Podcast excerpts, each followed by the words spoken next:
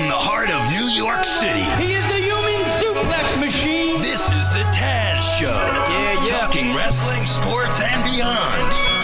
Black Tower Maniac coming out of Brooklyn. A one man crime spree. He gonna leave you shook. Try to beat him if you can and survive if he lets you. Human suplex and he coming for you too. Better watch out. The guy your mother warned you about. And he's got one question I'll inform you about. Like, You're not afraid of a little competition, are you?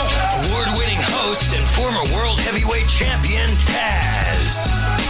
Alrighty, alrighty.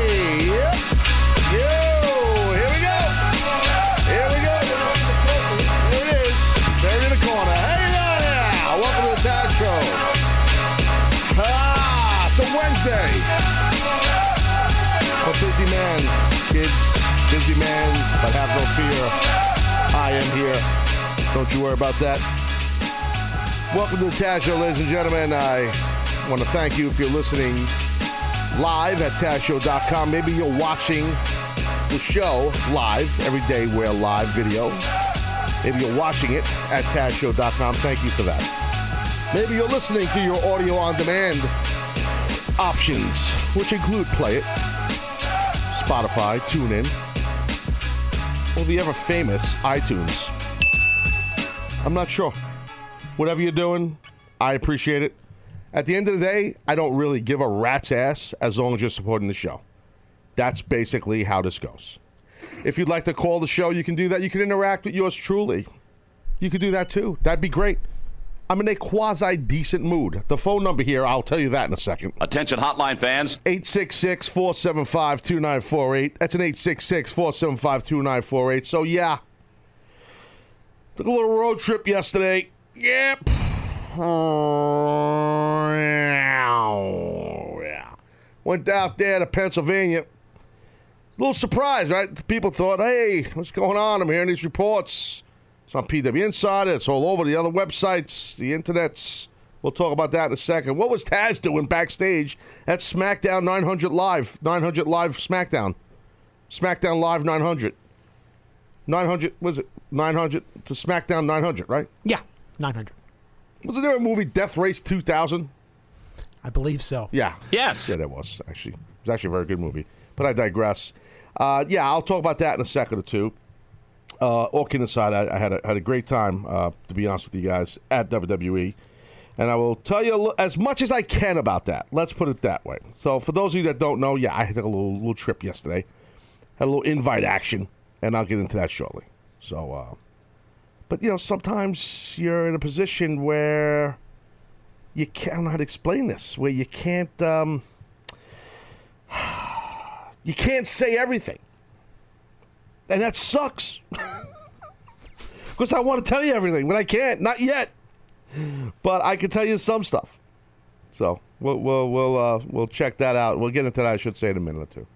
Uh, also, uh, SmackDown, uh, the 900 SmackDown yesterday. I was in transit, didn't get a chance to watch it live. Caught some clips. Uh, the Viking here, uh, the you know he kind of updated me a little bit, gave me a little briefing before the show.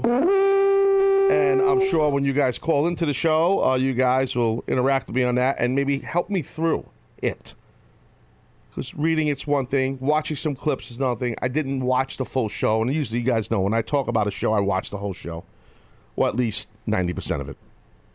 That's sometimes eighty. Oh, who am I kidding? Sometimes seventy-three percent. Maybe at times fifty percent. Could be. Will you stop? But you know, I try my best to watch as much as I can. Let's just put it that way. Um, so, I'll look the uh, the uh, and there's obviously some stuff in the news. I'll get into a little bit some some sporting news stuff. I'll get into that shortly. Maybe segment two I will do that because I'm having a little bit of a computer issue, so I don't have my cheat sheet available. That's no one's fault here, not even you, Rob. That this is actually probably my fault. I can't blame you for this one.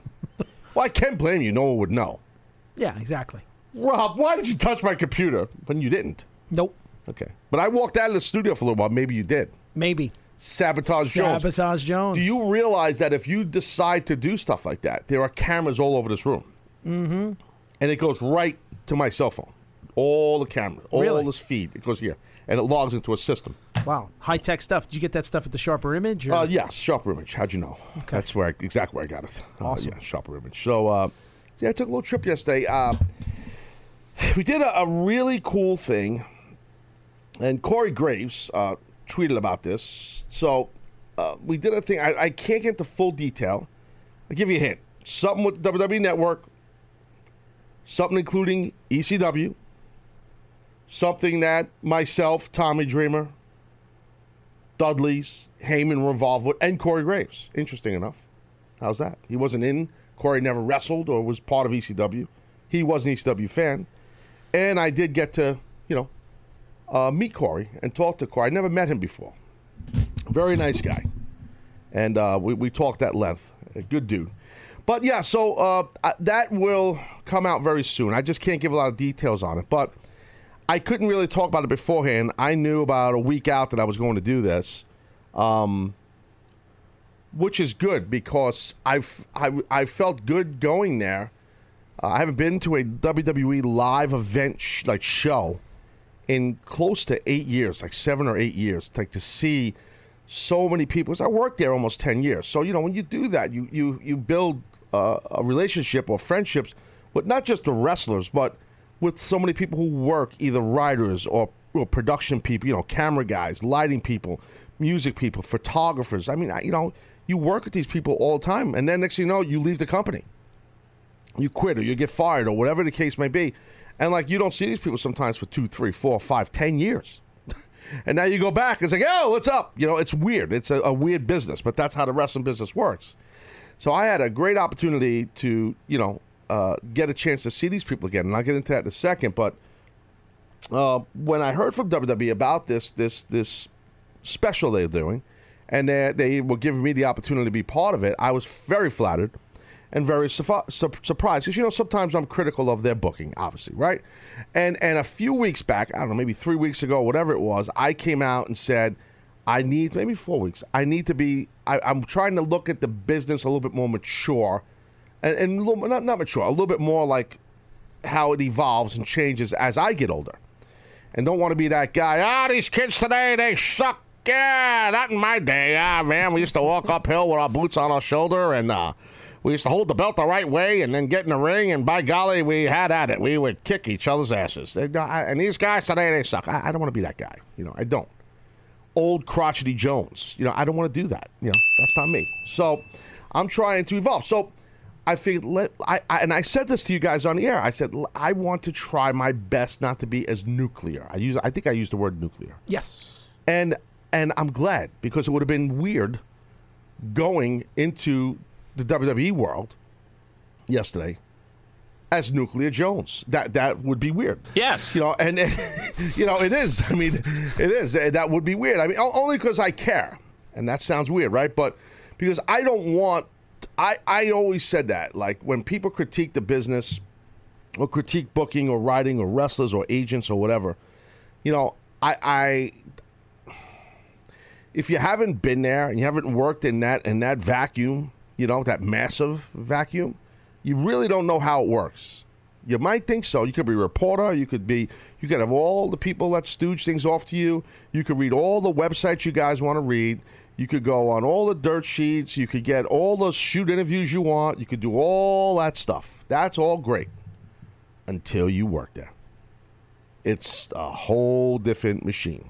Hmm. So I've always tried to keep that as a now as in my new job, my new career, as a guy who hosts a show, which primarily I'm talking mostly about pro wrestling, and I don't want to be that guy who knocks them and critiques them, and and and and I tried and I have knocked them, I have critiqued them, and I will continue to do that when I feel it's needed, but being nuclear, I, I at times I have been about them.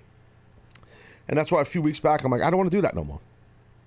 I'm not saying there might not be time. I'm not saying that there there won't be times where I snap out here for some bad creative that maybe WWE does, and I, and I get crazy. That can happen.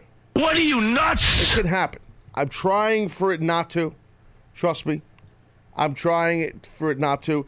Because not just WWE, any wrestling company, anybody. I'm trying for even with TNA, you guys know guys have noticed, I've calmed down a little bit. Well, that's not the Taz show. Well, if you thought the Taz show meant Taz going crazy about stuff that he didn't like in wrestling on a wrestling show, then you don't know what the Taz show is. Because that's not what the Taz show is. Sorry to say, but that's not what it is. If you're looking for someone to just come out here and scream and yell and bitch about stuff, that's not me. Yes, it is. No, it's not. It's not. so that's that's not that's not me. I, I usually try to always get put. I always try to put a um, you know, a certain spin on it in a sense of giving the benefit of the doubt to the wrestler, giving the benefit of the doubt to the agent, to the writer. You know, um, and and going into WWE uh, into their into their world yesterday, and going into their arena as an invited guest and someone that's going to work on a show that they're doing, a special. You know, you know, and a guy like me that's out here every day and, and talking about their programming, negative or positive, you know, now you got to wonder, okay, someone to say, yo, dude, you why'd you knock us? Why'd you rip us? Why'd you bury us? Why'd you say this? Why'd you do that? You know, now I got, I if, if that was said to me, I'd be like, well, these are the reasons why. I'm not going to back down from what I say. I stand behind what I say out here. I mean, sometimes I might say something wrong and I'll apologize. That happens. But for the most time, I think I think my thoughts through and I think my evaluation, I mean, my breakdowns or reactions to certain shows or programming, I think I, I try my best to, uh, to be fair and honest. But there are times where I have snapped, yes, and I'm trying not to do that anymore. Well, that's good because I would have felt so guilty going into their world yesterday because everyone was so freaking nice to me. Like it was like they just treated me great. The hospitality was phenomenal. I, I tweeted about it. You know, uh, when I left the building, I was not, obviously not on SmackDown, the 900 SmackDown. Um, I was not. There was, um, I think there might have been a little scuttlebutt backstage of possibly doing something, but it didn't happen. I was busy shooting this other thing for the WWE Network that I talked about. So I, I was there, but I was uh, in a room, in a studio, a mock studio on the road with a bunch of production people and a bunch of cameras and a bunch of other guys and you know like Paul and you know Dudley's and Tommy and stuff, and you know we, we were working. So I I wasn't milling around the arena that much, but I did get a chance to see a lot of old friends. Um, I was so happy to catch up. Like Edge, Edge and I are very good friends for a long time. Edge was my first guest ever on a Human Podcast Machine, and Edge and I hadn't seen each other in person in like a long time. So it was great to just catch up with Edge and uh, Rhino, me, and Edge sat in a room together and we talked. I haven't seen Rhino in ages either. We just laughed and had a great time. I always got along great with Rhino, and we just sat around and laughed and had fun for, for a good thirty minutes. It was it was cool. Um, you know, I just haven't I haven't been in the locker room in a long time. You know, especially in WWE's locker room. Uh, obviously, seeing you know you know Dreamer and and and Tom, uh, uh, uh, Bubba and Devon, obviously Paul. You know, I haven't seen these guys in a long time. You know, Booker. Booker Booker T. Mm-hmm. Why would you just mention Booker like I don't know? I'm curious why you did that. I don't know. He was just uh, somebody else from your era that I assumed you. You just had go Booker. Yeah, Paul was the Booker of ECW. Yes, he was. uh, but you you you mean Booker T? yes, King How- King Booker. How do you know if I talked to Booker? How do you? well, know? I figured he was there when you were calling matches, so I figured you would know him. Oh no no, sir, please, sir. Booker random outburst. That's called irascibility. Um, that means outburst. No, uh, Booker T and I go way back. Uh, Booker's my friend. I, we worked together in WWE, wrestled each other. Of course, I would know him. Uh, we worked in T, TNA together. You know, uh, and I did see and talk to Booker. But why would you think that I did? You don't know. I don't. Did you just go and Booker? I, I- bro, do you know how big these arenas are? That's what people don't realize. They think if you're going backstage, you see everyone. I didn't see everyone. I didn't. Michael Cole and I, right? Mm-hmm. All the SmackDowns, all those years working together. didn't even see him yesterday. Not for a second. I want you guys to understand the way this works. This is a job. These people have work to do. There, it's a you guys got to get out of that mark moment. I hate to be come off like a dick, but I'm just shooting here. I'm being real, and I'm real with these guys, with the audience. I'm real with you. Anybody who sits in that chair, I'm real with them. This is a friggin' job. It's not like, oh, Taz is backstage. He hasn't been here in years. Let's have a party. Yes!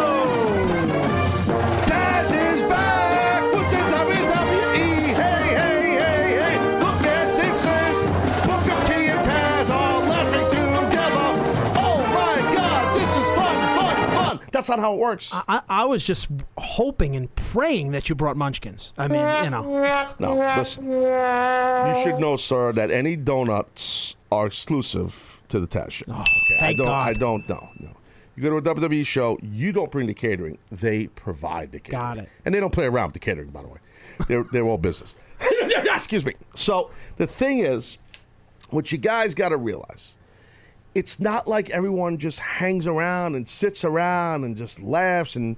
Even though me, Rhino, and Edge did that, but um, we did. But but um, it's not like that. Like it's it's a lot of times, you know, people are really busy backstage. You know, like Sasha Banks, um, Bayley. I never met those girls in my life, and I, I, I literally bumped into them in the hallway. Hey, uh, nice to meet you. Oh my God, I, I, Taz, how are you? You know, they were so respectful, so cool. So much, all all of the newer, younger talent I met that I'd never met before, Right. was so respectful, so cool. I mean, it was just so so. You know, you could see that the way people are coming up in the business is done the right way, and um, it was great to meet them. You know, I mean, I had a nice conversation with Baron Corbin. He's a guy I'd never met.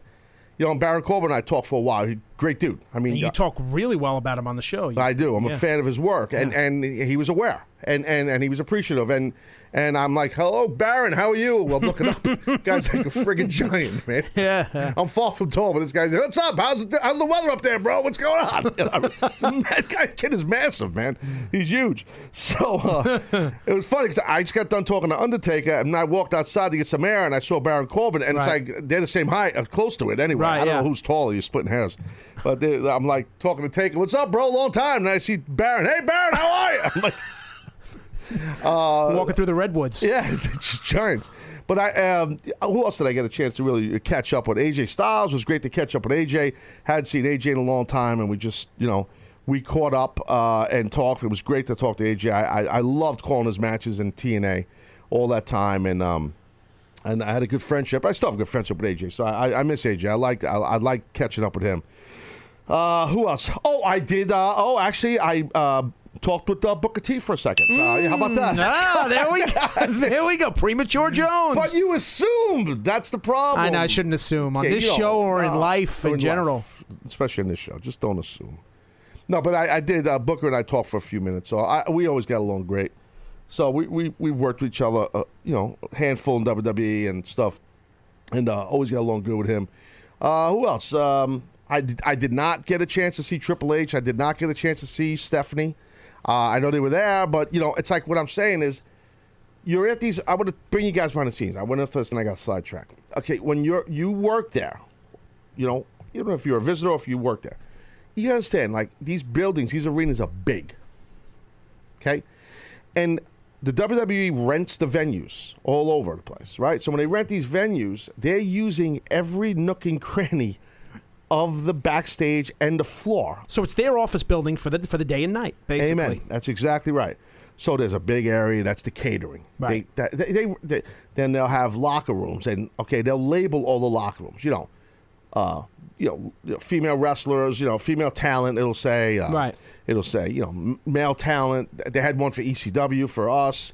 Uh, they'll have the talent relations, which is, uh, you know, uh, uh, a lot of times the agents, the producers. You know, that's where they'll hang you know, there's all different labels. Of Vince's office, and they're all mock offices, but they're rooms in these arenas. So, and then you have the floor of the arena, which is obviously big, what, what you see on TV. And there's all different sets, mock sets backstage with lights and logos and LCDs and all this money. And there's production crews all over the place. Then you have dot .com has their setup. There- It's a social media lounge. It's, it's there's so much going on early in the day. You can't explain the work that goes on. When the show happens, that's once it's live, that's kind of the easy part. The the real work is the prep for the show. And and that's where I, when I was there. And that's when everyone's busy. So I didn't see everyone. So if you just go, Booker! Booker! Okay. I, I don't know why you would do that. I just don't know why would you do that. You understand? I don't know. It's great.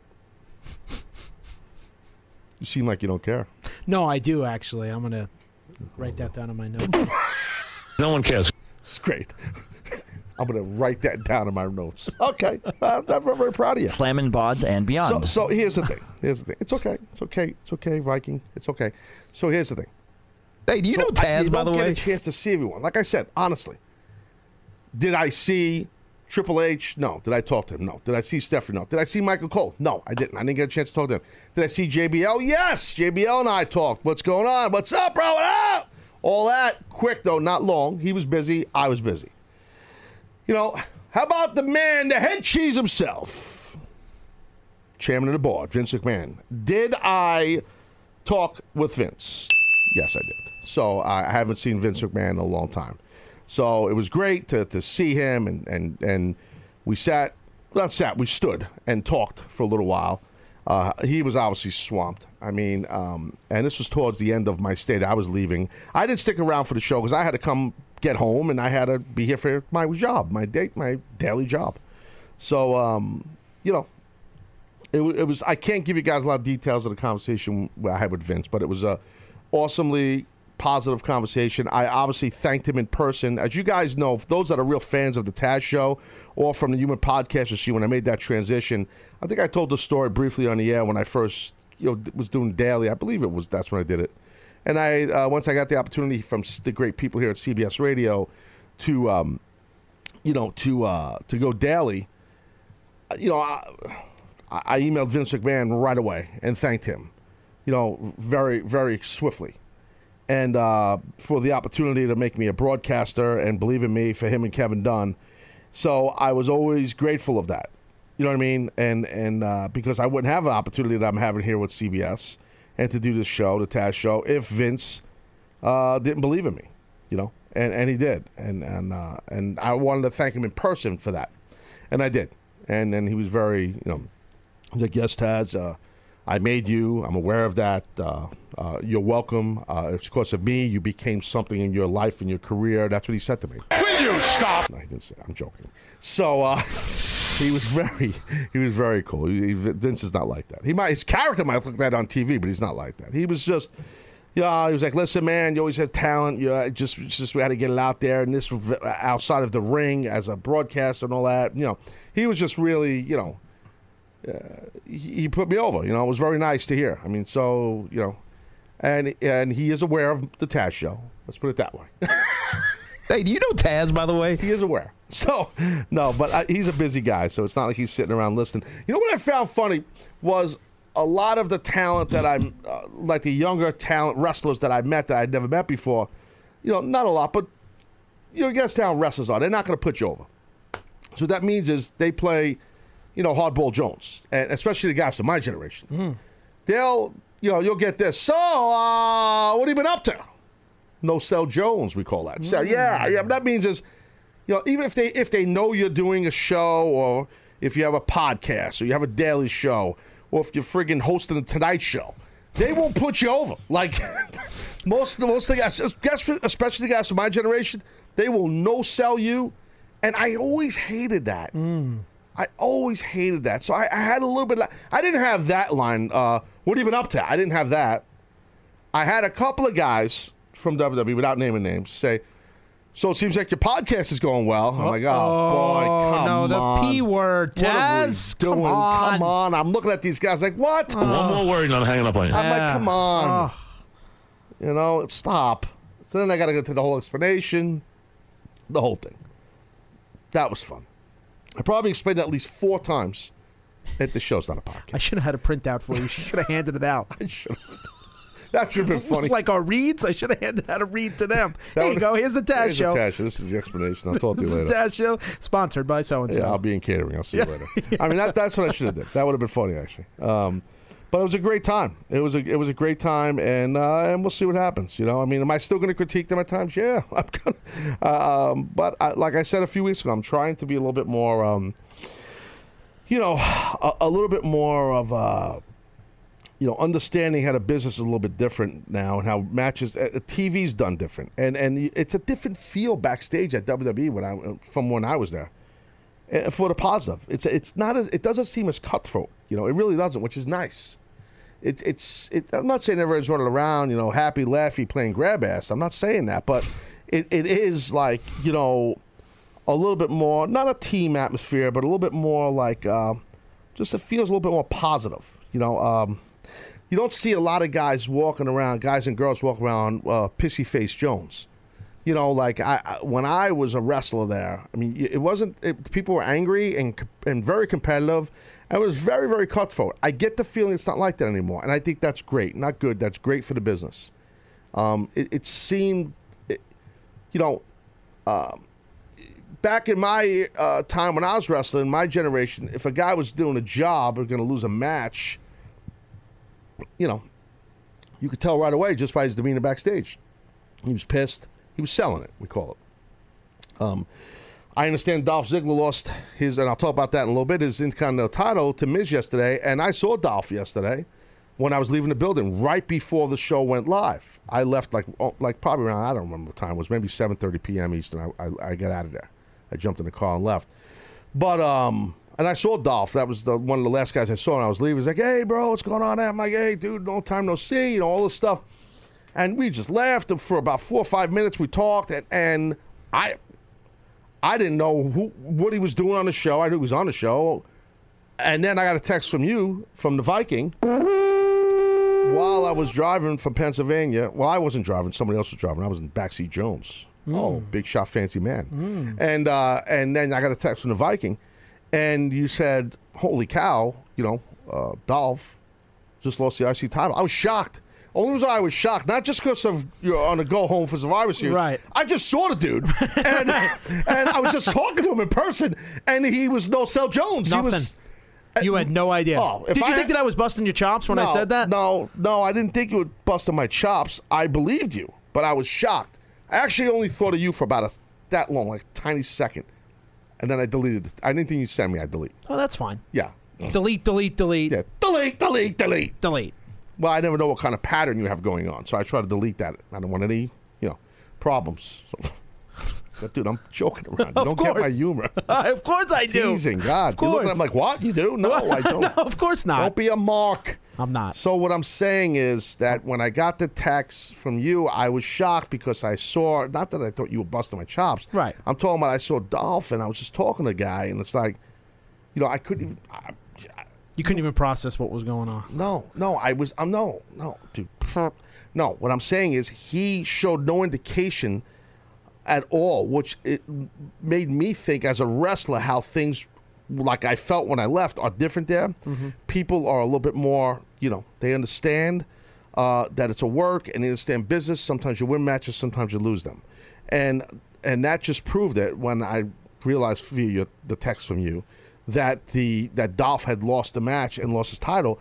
When I just saw him and he was in a, a great mood and laughing and joking, so it's it's good that WWE seems like they have that culture for the most part. I'm sure there's some people that are not happy, uh, but you you couldn't tell that for, for, for real. You couldn't tell. I mean, everybody seemed very uh, very chill. So um, a lot of people calling the show.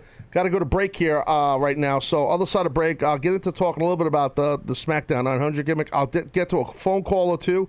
I know a lot of guys on hold. Uh, appreciate your patience. Uh, break time here at the Taz Show. We'll be right back.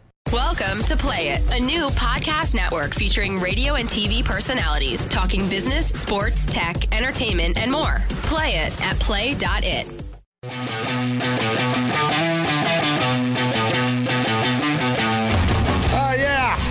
back here, Taz Show Wednesday, Wednesday edition.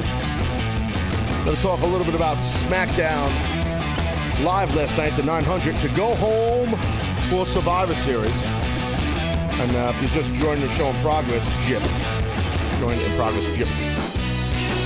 You realize I did not get a chance to watch live because I was en route back to New York from Pennsylvania from WWE SmackDown Live, even though I wasn't there once they went live. I got out of there. So, do my best to go through some of the stuff, some of the clips I've seen, some of the stuff that Rob told me, uh, looking at some stuff on Twitter and uh, information online, and any of you people calling in about SmackDown Live, uh, we can discuss that too, and I can bounce off you guys from there. So, ah, ah, ah, pay attention to the host. Pay attention to the host. There we go. All right. So, uh, let me uh, go to my friend Miles out in California. You're on the Taz Show, buddy. What's up? Hey, what's up, Taz? What's up, Viking? Going on, buddy? Yo. Hey, how's it going? Um, so I um wanted your take on what you think about the cutting edge and Undertaker's third message to Team SmackDown. Uh, uh, Undertaker's message saying that you you guys better win because I'm a, Yeah. I'm for, I'm all about SmackDown or you're going to deal with the dead man. I thought it was cool. I think that's what Taker would do. I did see that clip and Rob uh, briefed me on it, and I did get a chance to watch it on the gimmick there. I I thought that was um, I was surprised that they went back to back where they segued the cutting edge into uh, the Undertaker's return. I thought, I, in my opinion, I would have spread that out a little bit. I would have did maybe crossover like 9 p.m. Eastern. I would have had the cutting edge and then closed the show kind of the way they did with Taker or whatever. But I think it's good because all, all of the- all of the. Uh, the, I guess the success is the best way to say it, that Taker's had uh, with and the connection with SmackDown. Uh, Yeah. That's something that he would say, you know, as a locker room leader, and everybody knows that, even though he's in character. I think that I think it was cool. You didn't like it or something? No, I loved it actually. I, was, I really liked it. Yeah, I did too, man. I thought it was good. It was good to see Taker back, though. You know what I mean? Um, it was it was good to see him back. And I saw him backstage, Miles. He looked great. I talked to him for a little bit. Um, he, he- you know, and he's one of the nicest guys you're ever going to meet in the business, and, and just a smart guy, good guy. So it was good to see him. You know what I mean? Yeah, I was hearing you earlier on the show, man. You sound like you had, you had a ball on SmackDown, man. I did, man. You know, I know a lot of people thought that I was going to be on the show for a, for a, for about a second there. I thought I was going to be on the show too, but it didn't work out for whatever reason. It's all good in the hood though. But I did have a good time there, and and again, I, I thank WWE for their hospitality, and thank you, Mouse, for calling into the show and talking. I know you're a longtime fan of the show, and you call a lot, and I appreciate your loyalty to me and the Taz show. It's um uh, very nice uh, of you. So uh, that's cool. So uh, I'm trying to see if there's a lot of people calling the show here. So it's uh, Busy Jones uh, over here. So uh, let's see. Oh, oh, wait, watch that. Hey, hey, hey, hey, Hey, Rob in Virginia, you're on the Taz show. Hey, what's going on, Taz? How you doing, buddy? Hey, before I get to my question, hey Viking, hail to the Redskins. Oh boy, Gotta hit him with that. Wow, yeah, I heard that enough on Sunday. Thanks. Look at this guy. Wow, that was stiff. All right, all right, Rob, I like that. nah, I had a Survivor Series question. and I had a question for you. Uh, yeah. for you, if you were ever put into the Hall of Fame, or when you are, who would you have induct you? Oh wow, great question. On the spot, Jones. Uh, thanks. Um, I don't know, Rob. That's hard. Um, you know, uh, probably uh, my my. I- I don't know. I mean, I'd have to talk to my son and my wife about it. I, I to be honest with you, I, I believe it or not, I, I I wouldn't mind having my son induct me. Um, even That'd be cool. yeah, uh, he's an athlete, and he and he's you know uh, we have he's my best friend. So you know, besides my wife, my best male friend. So you know, uh, but if, if from the wrestling business, um, man, I, I I'd have several people that that I would want to induct me. To be frank with you, um, you know, from Paul Heyman to uh, to Joey Styles.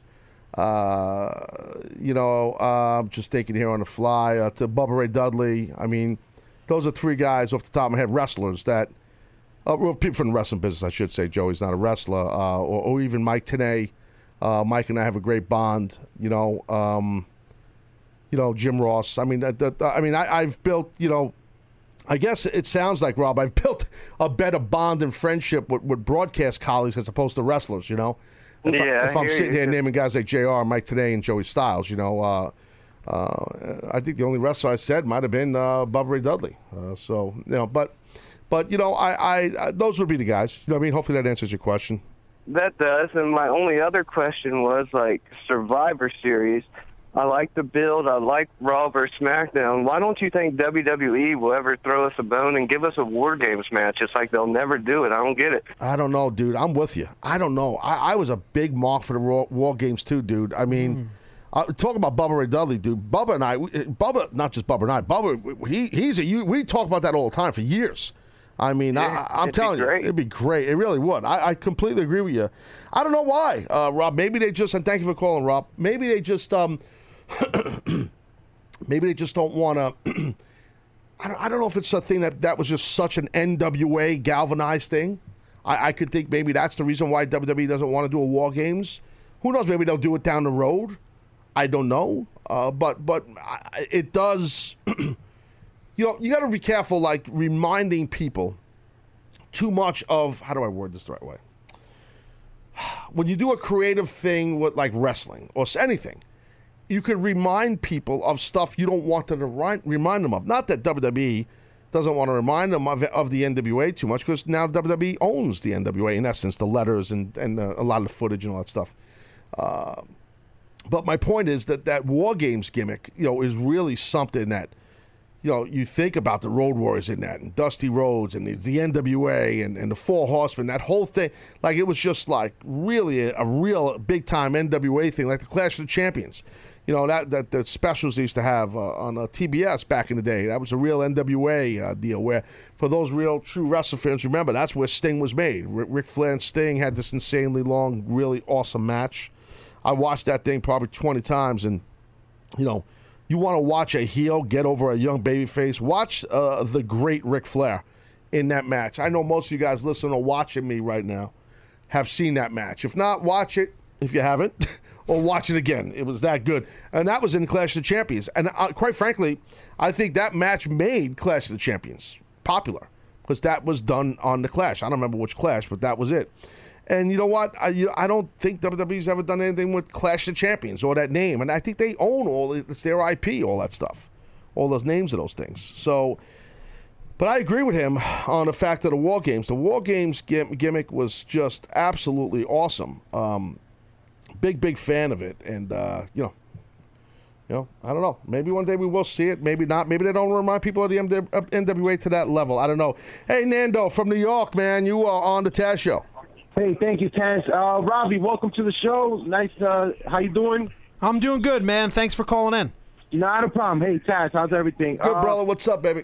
Not much. I ha- I want to back. I want to piggyback on what the guy said about War Games, but I want to talk about the Miz winning. Yes, go for it. SmackDown. Yeah. I know he. I, I'm, I'm. I don't want to kill too much time. Um. I ha- I know Miz winning. I think it's gonna. I think the trade is gonna happen. Sami Zayn is gonna bring the title back to SmackDown.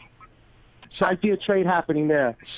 uh, I mean Raw. You're talking about Raw. Sami Yeah, Zayn's no, on I- Raw. Yeah, but I think a trade. Miz is Oh, a get traded to trade. Oh, a Mm. trade. Oh, a trade. Oh, all right, right. So you're And- saying, wait, hold on. You're saying that they'll do a trade, but how do I don't know. I guess they could do whatever they want. I don't know how they would do a trade out of Yeah. nowhere, you know? because it's on Talking Smack. Brian, uh, Renee Young, the Miz inter- uh, interrupted Brian again, and then uh, Hold on, whoa, whoa. Renee- This is, wait, this is yesterday?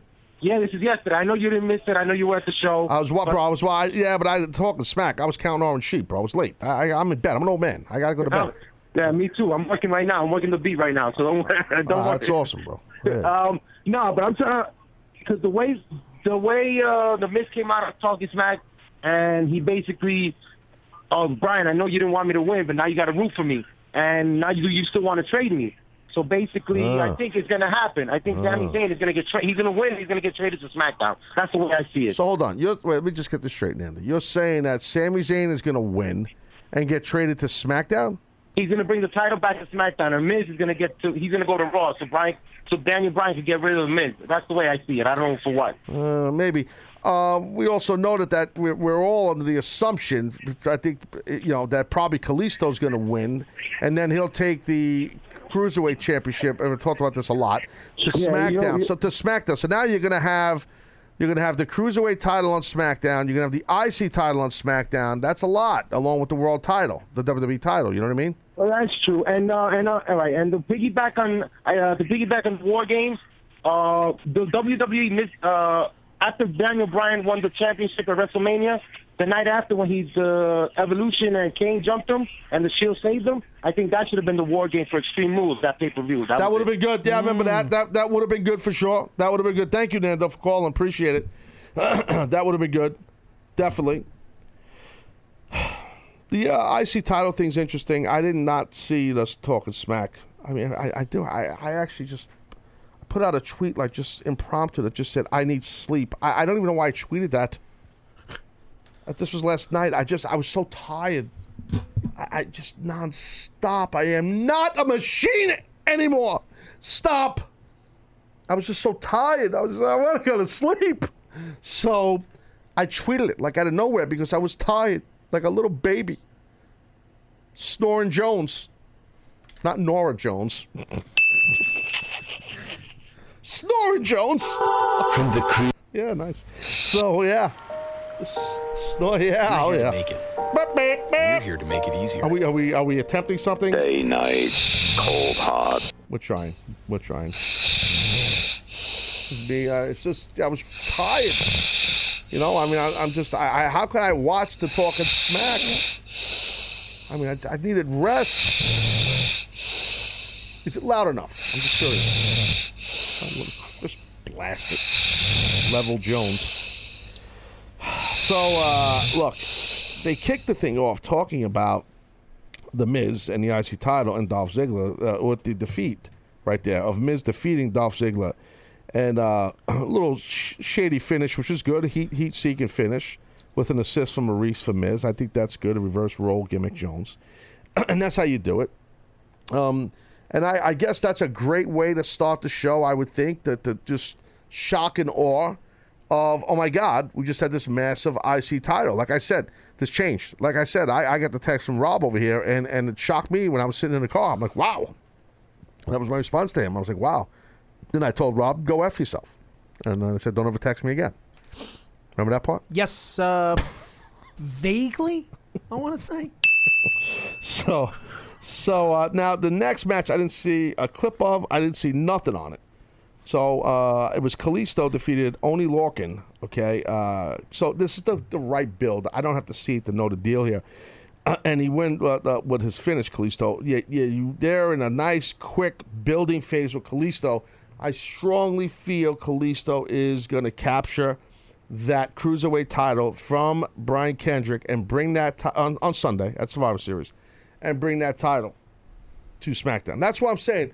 You know, I, I, I do think some way somehow they got to get that IC title over to uh, to Raw.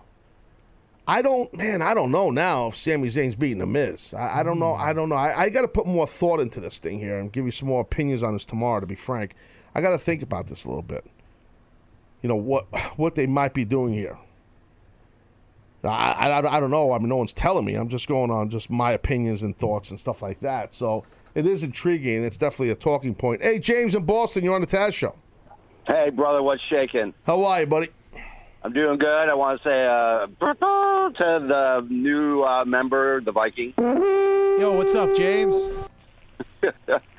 so uh, I can't say that I wasn't just slightly giddy, like a schoolgirl, Giddy. that you might show up on the five man. So hold on, wait, wait, wait, wait. You said Giddy like Giddy Jones, right? Yes. Yeah, I'm sorry. Continue. So I was a little giddy, like a schoolgirl, thinking we might have a five man announce team, and you might come down the ramp. Five call a man, match. bro. Listen, if they offered to me to be on the, f- the fifth wheel on an announce team, as nice as they wanted me, I would have to say, uh, sir, no, I'm not doing that. Um, that's insane. if they would have had Michael, if. Michael Cole and I like call a match or something, if hey, do something with you and Cole because you guys called someone, that I would have did that. But yeah, I, they had a lot in the show. The show was heavy. They had a lot of stuff going on. They got to build, and I'm not ripping on you, James. I'm just shooting the bull, you you know. they, they they they have to build for um Survivor Series. They they you know have an Edge come back. He's you know this massive star. It's good for selling because he's with the Raw guys in the ring, and then Taker. You know, for me to come there and do something, it's all about selling Survivor Series right now. So I guess that's why. Uh, Taz, uh, no, you're, you're doing the job. Bye bye. and it's fine. It's totally fine. I, I, worst things have happened to me in the business. I have a job. I don't. I don't. I don't. I'm good right now. Thank you. Continue. So I Continue. want I want to throw out a, I want to throw out a little conspiracy theory about the whole Sami Zayn Dolph Ziggler match. I think that I think that the Miz is going to take Zayn and beat him at Survivor Series and say, you know what? I'm not appreciated as an Intercontinental Champion on SmackDown. Right. That is why I am officially now a member of Raw. He rips off his shirt, or somebody throws him a red shirt. He slaps it on. That's how you get the belt on to Raw, so you can put it behind the you know Roman Reigns and the U.S. Heavyweight title, and then Kalisto goes. Hold on, whoa, whoa, James. He can't. But how, James, James, James, James, James. Yeah. But if they were to do something like that, then guys like me and, and and fans out there, hardcore fans, just say, "Well, wait a minute. How can you guys just do this? How can Miz just deem himself in character that he's jumping brands? You can't. You got to have some continuity, bro. You, James, you can't just say You can't do that because then then that's when you're to rip WWE. You know what I mean? Like you got to have it make sense. There's got to be you know what I mean, some connectivity to the storyline. You can't just have wrestlers saying, "All right, that's it. I'm done. I'm moving over here now." You, you know what I mean? You can't do that, bro.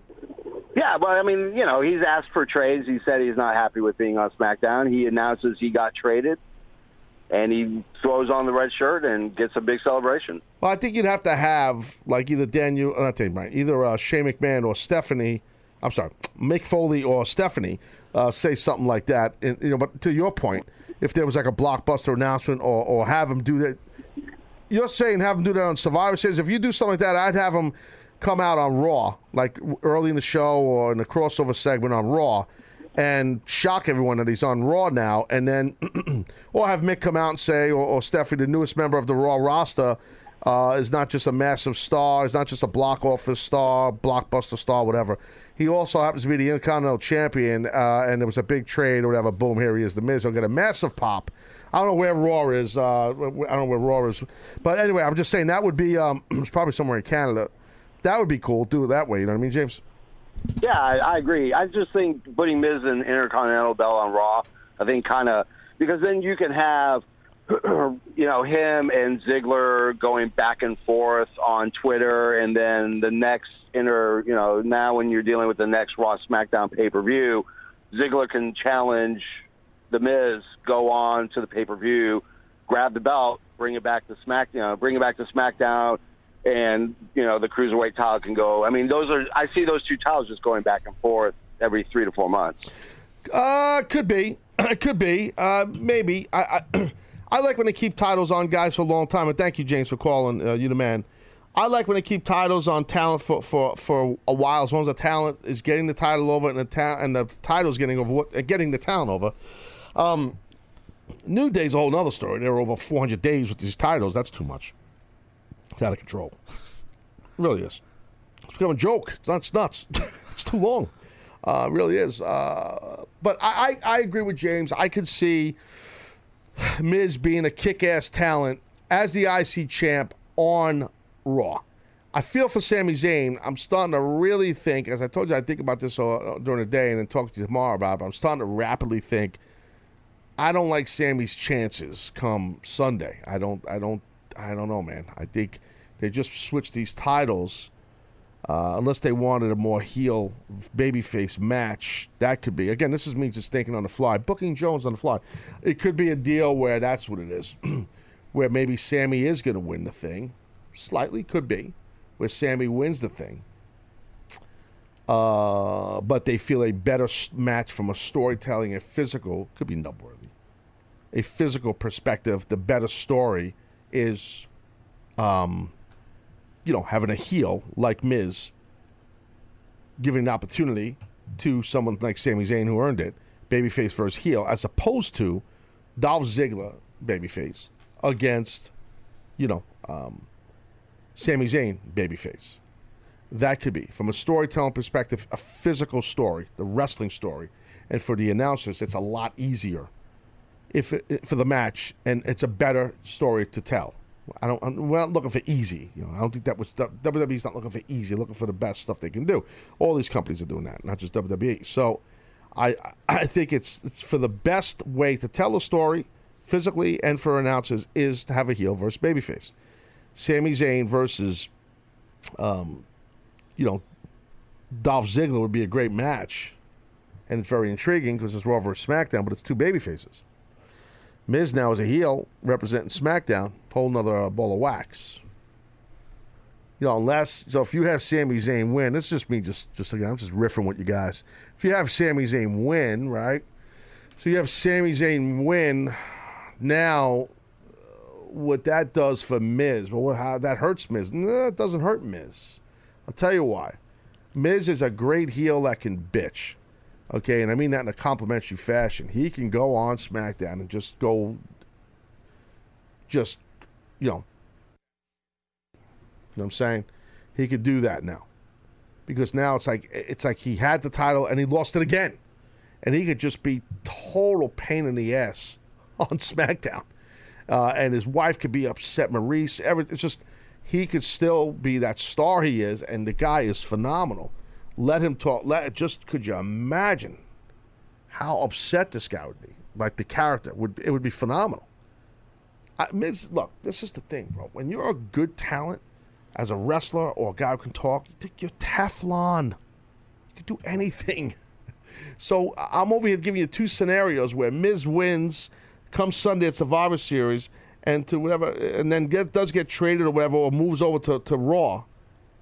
You know, it's like, it's it's great. He'd be great there as the IC title, uh, IC champion on Raw. But you know what? If he loses to Sami Zayn, Sami brings the title to Raw. Sami needs the title. Okay, Miz doesn't need the title. Sami needs that title. Trust me. I don't know if WWE would agree, but he needs the title. So now, if you go the other route, where now Miz loses and shocks everyone, because now everybody's expecting two things to happen at Survivor Series right now. They're expecting Kalisto to win the Cruiserweight title, and they're expecting Sami Zayn to lose.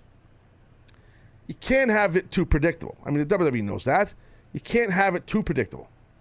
So I think that if you have, now I'm starting to talk myself into this, if you have Miz lose the IC title on Sunday, so now Sami brings it to Raw, now Miz could be a complete pain in the ass, worse than ever, on SmackDown. God, just really, just total over the top, angry. Now he does my theory of start wearing red all over the place. He's he's threatening he's going to Raw. Now he's just saying it, or but they don't want to leave. I don't know. There's there's there's so much you could do with Miz. I said I put I put the guy over all the time because he's so freaking good, and we have talent like a talent like that that lets his hair down and could tear it up in the ring and could tear it up on the stick, the microphone. You know, you could do anything you want with him.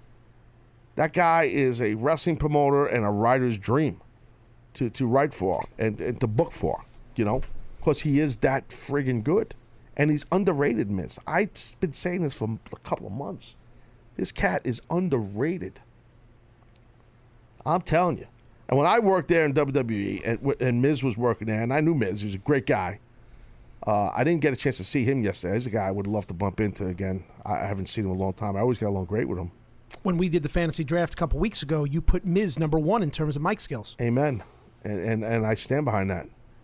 He is just he's underratedly he, he's he is the real deal. And uh, he really is.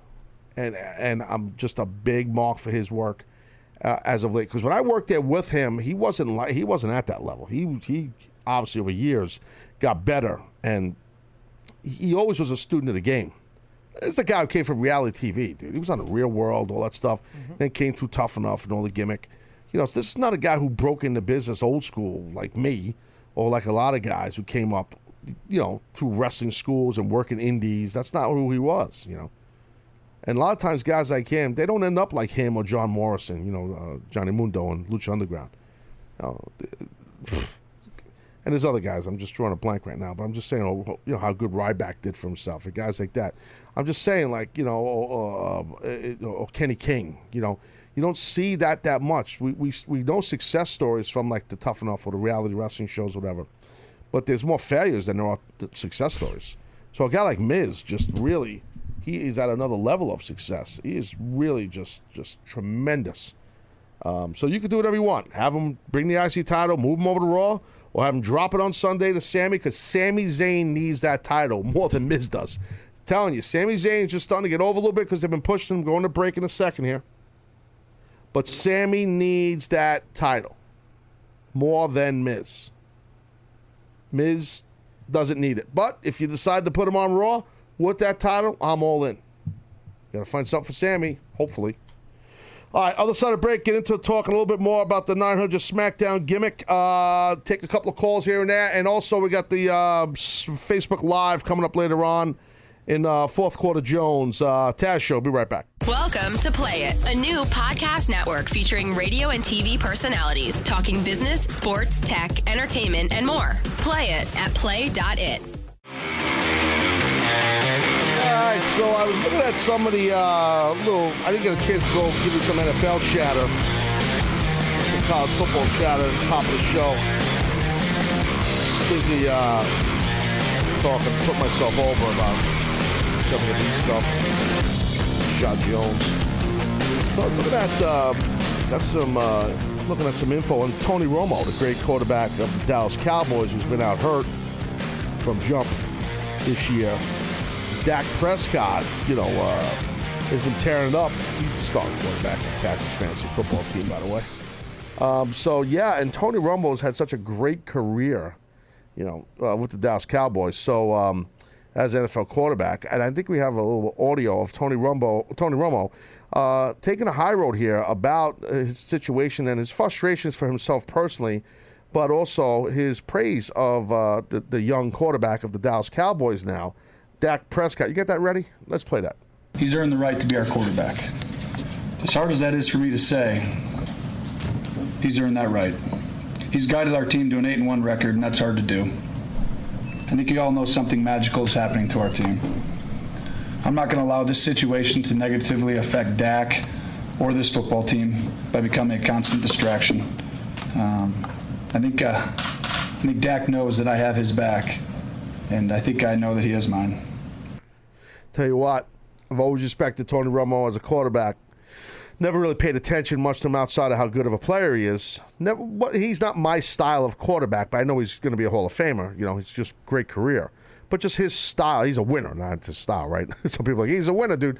Yeah, I, I like more of an action, moving type of. I'm a Bills fan, so like you know, uh, the, the, the way Tyrod works it and stuff. Guys that move athletically, but no disrespect to Romo.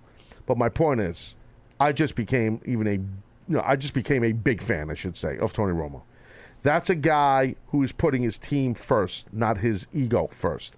Now, earlier on in that in that audio that you didn't hear, I, he was very much um, pissed off, not at the Cowboys, not at Dak, at himself that he just you know was hurt. He got injured. You know, he's he was. Is that the best way to say it? I think Rob. Right? He was he was pissed that he can't go out there and compete. I would say so. Yeah. Uh, the, the the biggest thing I took from his whole uh, press conference, and I watched it yesterday uh, uh, before I took a nap, and he uh, he basically was talking about how this is kind of the darkest time of his career, Yeah. and basically there's nothing he can do about it. Right, right, right. That's You- frustrating. Yeah, you know what's he going to do? I mean, I'm sure you've been in the position where you know there's circumstances you just can't control, Oh, and you, you just get have to hurt, grin and bear it. it Yeah. happened. I remember when I first, I was only in WWE a few months, and I tore my bicep. You know, it was like I, I, oh, man, I want to rip my arm off and beat Mm. myself up with it. That's what I want to do. I mean, so you know, it's it's it's, you know, just take my arm and just smack myself in the forehead with it. That's how I felt. So uh, you know, it, it's look when a guy could take his own ego, check it. A guy like Tony Romo, who you got to figure the guy's a micromanager. He's a starting quarterback for many years of a massive franchise, all his success. He's a household name. And this guy is probably a control freak, and I'm not knocking him. For him not to have control, that he can't go in there and compete and, and, and run the Dallas Cowboys offense, I had to drive him crazy. I respect him so much. For him, literally, we're listening to this man pass the torch to Dak Prescott that you don't see that much. And Tony Romo, I think, still got something left in the tank. Seriously. You know, well, Now, would you take him for your Jets next year? I, they're not my Jets anymore, but I would. Well, I should. I, I know you're a Bills fan. I, Yeah, but no, I respect the Jets. But no, I would if uh, I would. They got the Jets. The QB situation is a nightmare. But I would definitely, yeah, I would. To answer your question, absolutely. Tony Romo's a winner. He just it, it, and I respect the Cowboys organization, the coaching staff. Just just uh, uh, what's his name? Gimmick red hair, the head coach. I'm trying to blank on his name. Uh, uh, Jason Garrett. Jason Garrett. Yeah, he was a quarterback, wasn't he? Yes, he was. For, the, and, for the uh, Giants. Yeah, I, I respect the fact that, you know, uh, there you go. He's a, he was a quarterback too, so he understands. I'm sure they had a meeting and respect for Tony and talked to him about this. You know, this is like again, no, you know, Patriot fans. I'm going to get a little serious here. I know I'm going to talk about SmackDown Live in a minute. I'm getting into this football thing for a second, but look, it that was the thing. I I talked about this a while back when Brady was hurt and or something happened in a game. I can't remember. It was a Thursday night game. It might have been last year, man. I'm drawing a blank. And Brady was hurt. I tweeted a picture of it from my TV, and he was. And then the offensive coordinator from the uh, Patriots. Uh, he's awesome. Callahan, not Callahan. Josh McDaniels. McDaniel. Thank you. Wasn't he a quarterback too?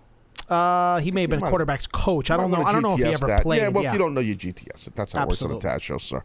So, so the thing is, uh, you know, i- i it's. I I got really turned off when you see. I saw this on TV. No, he wasn't a quarterback. No, he's say it? just he's just a coach. Oh, just a coach. He's just a jobber now. He didn't play. Okay, he didn't play. No. So you're the Uh, off- excuse me. Uh, he played on a, a lower division college football, but he didn't play at, uh, in uh, Division One or Can you the tell NFL. me the college he played in? John Carroll University, which is located in University Heights, Ohio. Yeah, exactly. So, anyway, the thing is, I was watching this Patriot game, okay? And I got to tell you this right now. I got me so mad watching Brady on the bench, kind of boo boo face Jones. And McDaniel, the offensive coordinator, was talking to Garoppolo. And you would think that Brady would be in there trying to help the kid. And he was saying nothing. He did nothing.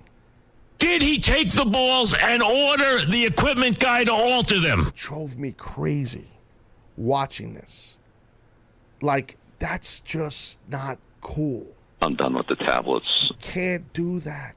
You know what I mean? You can't. That really turned me off. You know, and Tony Romo, total different agenda Jones, man. It's like I appreciate competitiveness. I know how it works on sports teams. I was an athlete. I know you're competing against your teammate more than most fans know. You are competing against your teammate. My son is an athlete, and he'll be a college athlete next year. Okay, Division One athlete next year. He understood that as an eighth and seventh and eighth grader, and that's a shoot. Most kids, boys or girls that are athletes that are, are that, that are good, and have parents that either were athletes, they understand. You root for your team. You want your team to do well. You want to always support your teammates. You have your teammates back. But in practice, games, off-season training, you need to outdo your teammate. that's a shoot. so a lot of people, you know, I don't know if they realize that, but that's a shoot. That's how things go.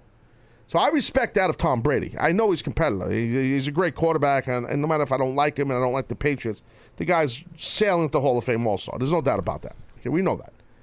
But I don't think that's cool that he, you know, just all the success Garoppolo was having too, uh, while Brady was out.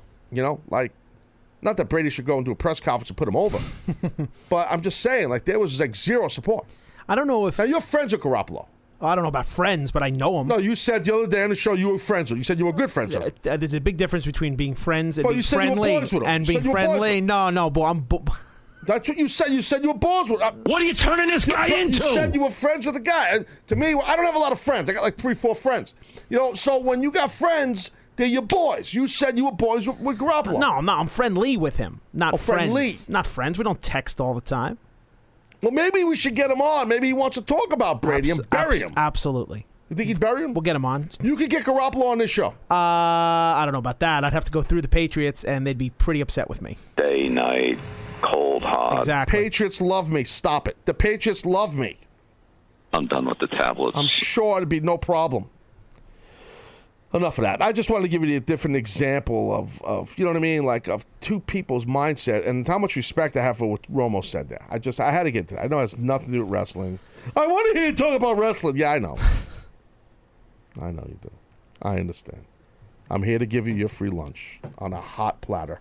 One so more thing. smile. Oh God, you're not done. To wrap up the Romo thing, do you think if Prescott loses a game that they'll go to Romo? What? Do you think if Prescott, Dak Prescott loses a game that they'll go to Tony Romo? Of course.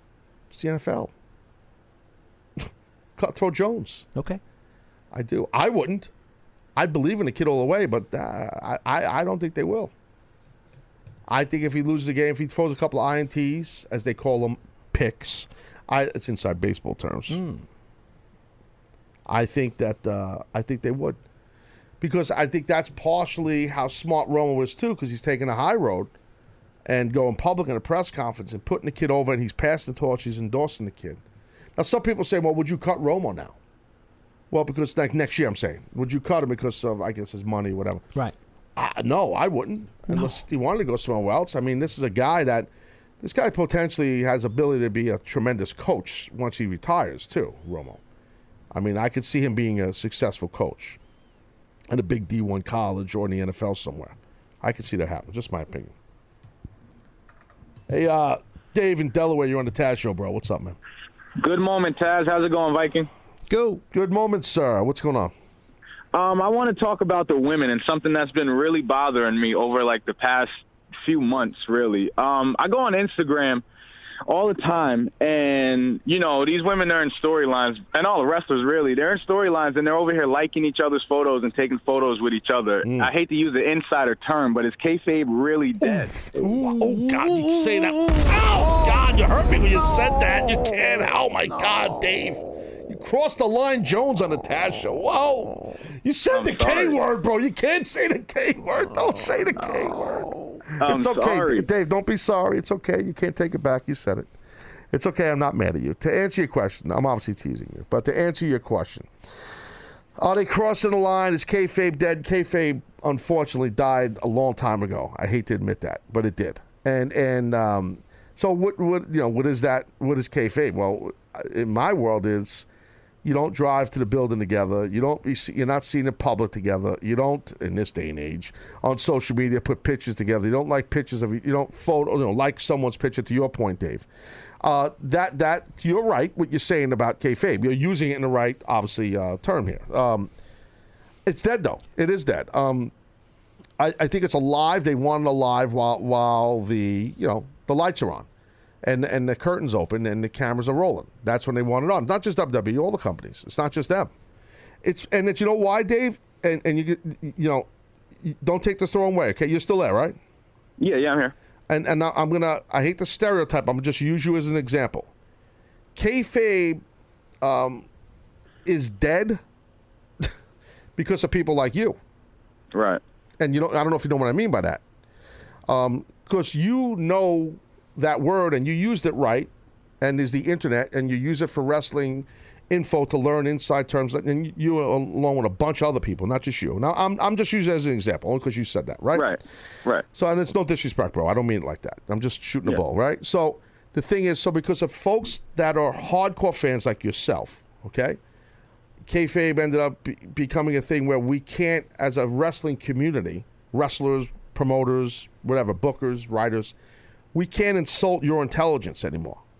Right. So that's why it slowly died. You know what I mean? Mm-hmm. Now, Yeah. but I'll tell you this, Dave. I do think there's a way, and I, I humbly say I think we did this in ECW a little bit. I do. I think there are ways, even today, to keep kayfabe alive a little bit. I do. And I don't think going on talking smack. I think going on talking smack and doing shoot style stuff with whatever, uh, you know, Miz and Daniel Bryan is a good start.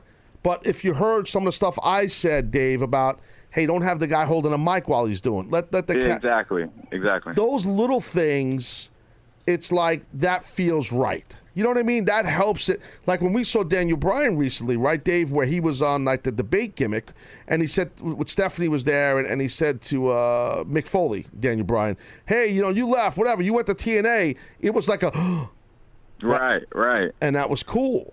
Now that was different because they were in a debate, so he has a hot mic. That's a different story. So the mics, I have no problems with the production on that.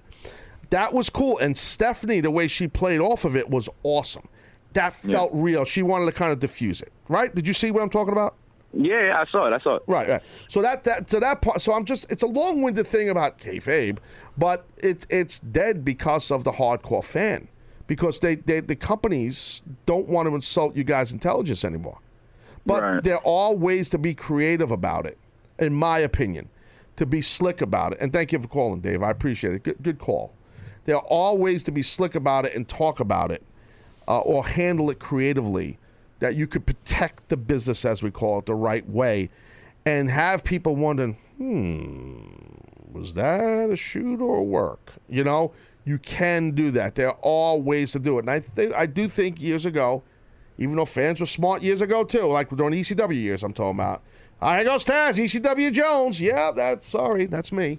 Um, but there, there, there, we, I believe, protected the business. Look, there were. I remember like uh, me, uh, Perry Saturn, uh, uh, Bubba. Uh, who else was in the car? Maybe Kronus. Yeah, Kronus too. Probably.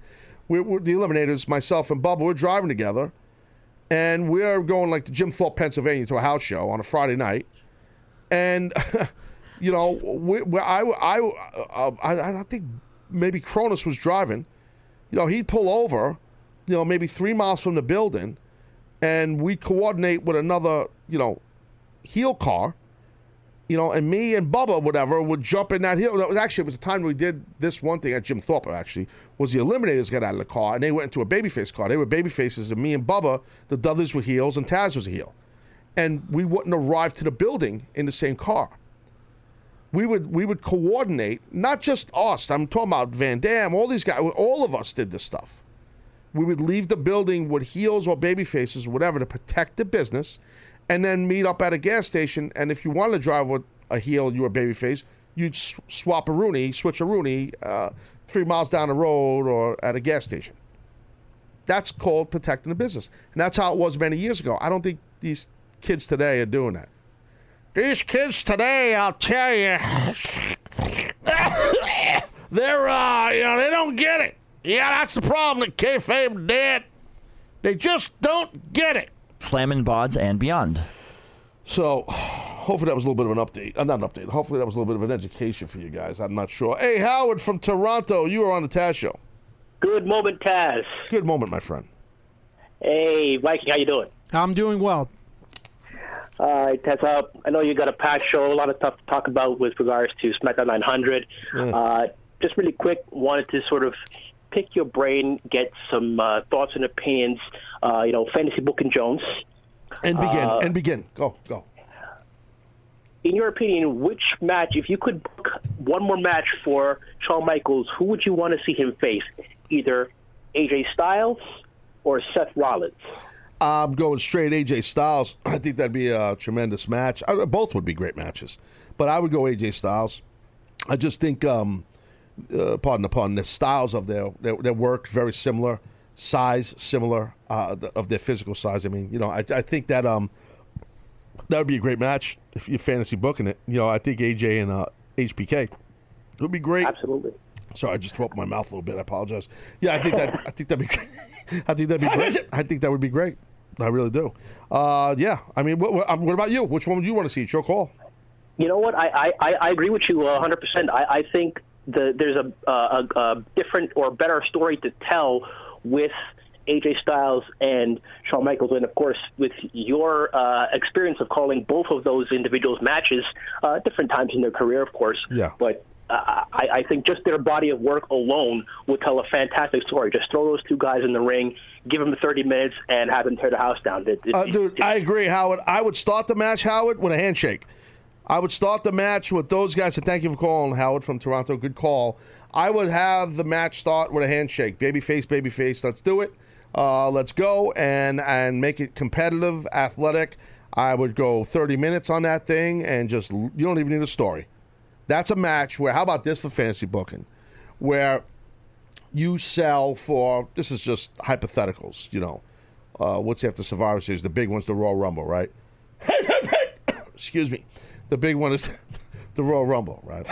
so it, what you could do is you could do a deal where I'm not saying they're ever going to do this, but I don't know if this has ever really been done. To be frank, you do a, suv- a su- surprise match, and you don't announce who's in the match. Blind booking Jones. Yeah, what you do is you do a deal where it's like we're going to have in three weeks a semi-main event um, or one of the big matches at the Royal Rumble, which will knock your socks off, and we're not going to tell you who's in the match, and you guys are going to love this match, and you come up with some cool, funky name for that style match, like mystery match, you know, City, mystery match Jones, whatever you call it, right? Mystery match, mystery meet match Jones. How about that? That works. Yeah. So, you know, you do something with the word mystery, right? Because you don't know who's in it. And you say this match will knock your socks off. You're gonna freak. We're not telling you who's in it. You're gonna have to watch the Royal Rumble to watch this match. Now you're going to have people speculating like crazy, including me. Who the hell is in this match? And you and and here's the match. You have whatever Michael Cole, whoever Mauro Ranallo, whatever. I saw him yesterday too, Mauro Ranallo, and we had a good conversation. I said, "Bro, what's the deal? They got you calling every match." They he just started cracking up laughing. He goes, "I don't know who's working more in front of a mic, me or you." I'm like, "Ah, Mauro, Mauro with a good comeback." So, because I'm doing all this work every day, ten hours. OG programming. I digress. So what you do is you have either, you know, Mauro or whoever, Michael Cole at the Royal Rumble say, here we go, or the ring announcer, whoever, you know, here we go. It's uh, Mystery Match Jones, the first contestant. It's a 30 minute time limit. Ding, ding, ding. And right out of the box, here comes AJ Styles. Well, people going to pop, right? Just to see AJ's in a match with someone. Who's he in a match with? We've seen mystery opponents, like you know, we've seen that for years. Like Kurt Angle did that in WWE with me. He don't know you built that was for the Royal Rumble. We don't know who Kurt's going to face. It's going to be a mystery opponent. We've seen it on one side, but we've, I don't think we've ever seen it two sides. We've always had uh, mystery Royal Rumble opponents, like you don't know which no, you know who's coming out which number, Well, and always different. I'm talking surprises. about- right? I'm talking about a one-on-one match. Okay. I'm talking about a one-on-one match, and Kurt did it at the Royal Rumble, and I was his mystery opponent. I'm talking about double-sided mystery here. So nobody knows what's going on in any aspect of the match. No. You obviously sell a card. You advertise a card. You know what I mean? It's just not worthy. You obviously sell a card. You have the Royal Rumble match. You have the main event for the world title. You have this match for the world title. But I'm using AJ just because Howard from Toronto mentioned uh, AJ as a, an opportunity, uh, maybe as a mystery, uh, well, not a mystery, a fantasy booking match against HBK. So you do a deal where just imagine you're not telling people who's in this match. You're not saying it. And you you sell it, sell it, but you obviously sell the Royal Rumble, you sell your world title match, you sell your women's title match, you're selling your cruiserweight title, you're selling all your big matches. So I'm not just paying for, going to watch this show for, I don't know who's fighting. but one of the little gimmicks and a little tidbit Jones is this mystery match. So now, here's the match, and then AJ comes out. People are going to pop. Oh, man. AJ's in this match. You know, he this guy could have a great match with a broom. Who's he going to face? Who's it going to be? And then you wait. You don't just hit the music right away. You let people wonder. You let it sit. let it sit. You let it sit. Let it sit. And you have it be someone that's not in the regular roster of WWE. Like, Ladies and gentlemen, please welcome Taz Jones. you, you have it. You have. Yeah, you have it. You have it be something where it's uh, the ring announcer hits a gimmick where it's um, a pause. He just waits. The announcers say nothing. The commentator and the play-by-play, all twenty of the color commentators that they have, uh, you just have them sit there. No one says a word. So AJ's in the ring. He's ready. He's ready. You know, he's looking at the curtain. Who's it going to be? And just imagine the pop if you hit an HBK's music. Place would go crazy. Now the announce like, oh my God, look at this. It's going to be AJ Styles versus HBK. What the F? You know, it would be sick. I'm getting goosebumps. I mean, I'm getting goosebumps on the deal. I mean, it, and you can think of other guys. Don't have to just be, you know, Shawn Michaels. There plenty of other guys. It's also a good way to have a debut for a guy. So I don't know. I don't know. I just went off on a tangent about that fantasy book, and I thought it'd be pretty cool. A mystery match, both sides. You don't know who it is. I don't know if that's ever been done before. I'm not. I'm not sure. I don't. I can't recall it. Unless there's something obvious that I'm just missing. Could be. Um, because that happens sometimes. I, I gotta go to break. Uh, we're late to break here. All of a sudden, break will be on Facebook Live at facebook.com slash the Taz Show. I, I really need to get a little bit more into the SmackDown 900 gimmick. I didn't see all uh, really a lot of the show. I just saw clips and got a briefing here from my team uh, with uh, the Viking, and uh, and that's it. It should be a um, should be a good fourth quarter on the uh, Facebook Live. Uh, Robbie, you think so? Yes. No one cares. We'll be right back. Welcome to Play It, a new podcast network featuring radio and TV personalities talking business, sports, tech, entertainment, and more. Play it at play.it. All right, yeah, fourth quarter time. Wrapping this bad boy up in about 30 minutes. Oh, a little bit under 30 minutes, actually. We had a little bit of a longer break for those that are listening or watching live. We're also on Facebook Live right now at facebook.com slash Taz Show. Listen to the audio on demand or the podcast version of the show. And I'd like to say that word, but I was at WWE yesterday. I had several people say, Oh, I love the podcast, Taz. Hey, how's your podcast going? It's not a podcast. A couple of top level stars at WWE I had to give the education to without naming names. I don't want to make any of them seem dumb. they were nice to me, so I don't want to be mean. So, but as I stated earlier, because I know, see, this is what happens on the Taz show. Let me t- explain how this is done, Viking. What happens is, once you're on Facebook Live now, I'm getting a lot of blue thumbs up because they love me. I appreciate you guys. Thank you for jumping on Facebook Live. What else is new? The thing is, bro, like it's like they, the Facebook Live people, they're Right. spoiled. See, Mhm. I love them all, but they're all spoiled. Now, why so, would you say oh, I'll tell you why. Because three quarters, first three quarters, they don't listen or watch the show. They just jump in in the fourth quarter and they want to be briefed on everything. So it's like I got to do my whole show over again in 30 minutes. Well, you are the the only one on the show with copious notes, so you should be able to provide uh, the You've been, information. I've noticed you've been studying the Taz rules. I have. I'm very proud of you. Yes. Uh, uh, apparently, Dave from Delaware has not studied the Taz rules because, according to the Taz rules, if you bring up the K word, you are subject to a three month ban from the show. Someone's been studying the, the Taz show rules. And Dave was from Delaware. He was a caller from the show and he used the K word. Correct. And he was a good caller, and I had a good time talking to Dave. And it was not Callisto. It was not. and I, I had to, uh, you know, there was a it was at a moment where everything, the whole studio almost fell down when he said the K word. I'm like, what the f? No, you can't do that. Meltdown Jones, but it was okay. Tim Blotch on Facebook Live says, "Shut up, Viking." Oh, that's not nice. Won't be the first time. They love you, brother. They do. I told you. Listen, my team's lost four in a row. We haven't won since the Vikings. Haven't won since What is September. that? Maybe the guy just doesn't like you. Why's it got to be about the Vikings? I don't know, but he's he's piling on. But why, why, why is it got to be? You just think Maybe he people- doesn't like. Everybody likes me. Come No, on. actually, no, no, sir, No? nope, No? nope, nope, No? nope, nope. It has nothing to do with football. Has nothing to do with the Vikings. I, I think there are a lot of people. Matthew Parker just said, uh, "Love you, Viking Jones." Look at that, Matthew. Oh, likes thank you. I but no, uh, uh, look at Jeremy Parente says a Viking is a heater. Uh, yes, and he's right, and he's uh, using yes. he's using the inside baseball terms the right way in the business. Hmm. He's seeking Jones. Yeah, so.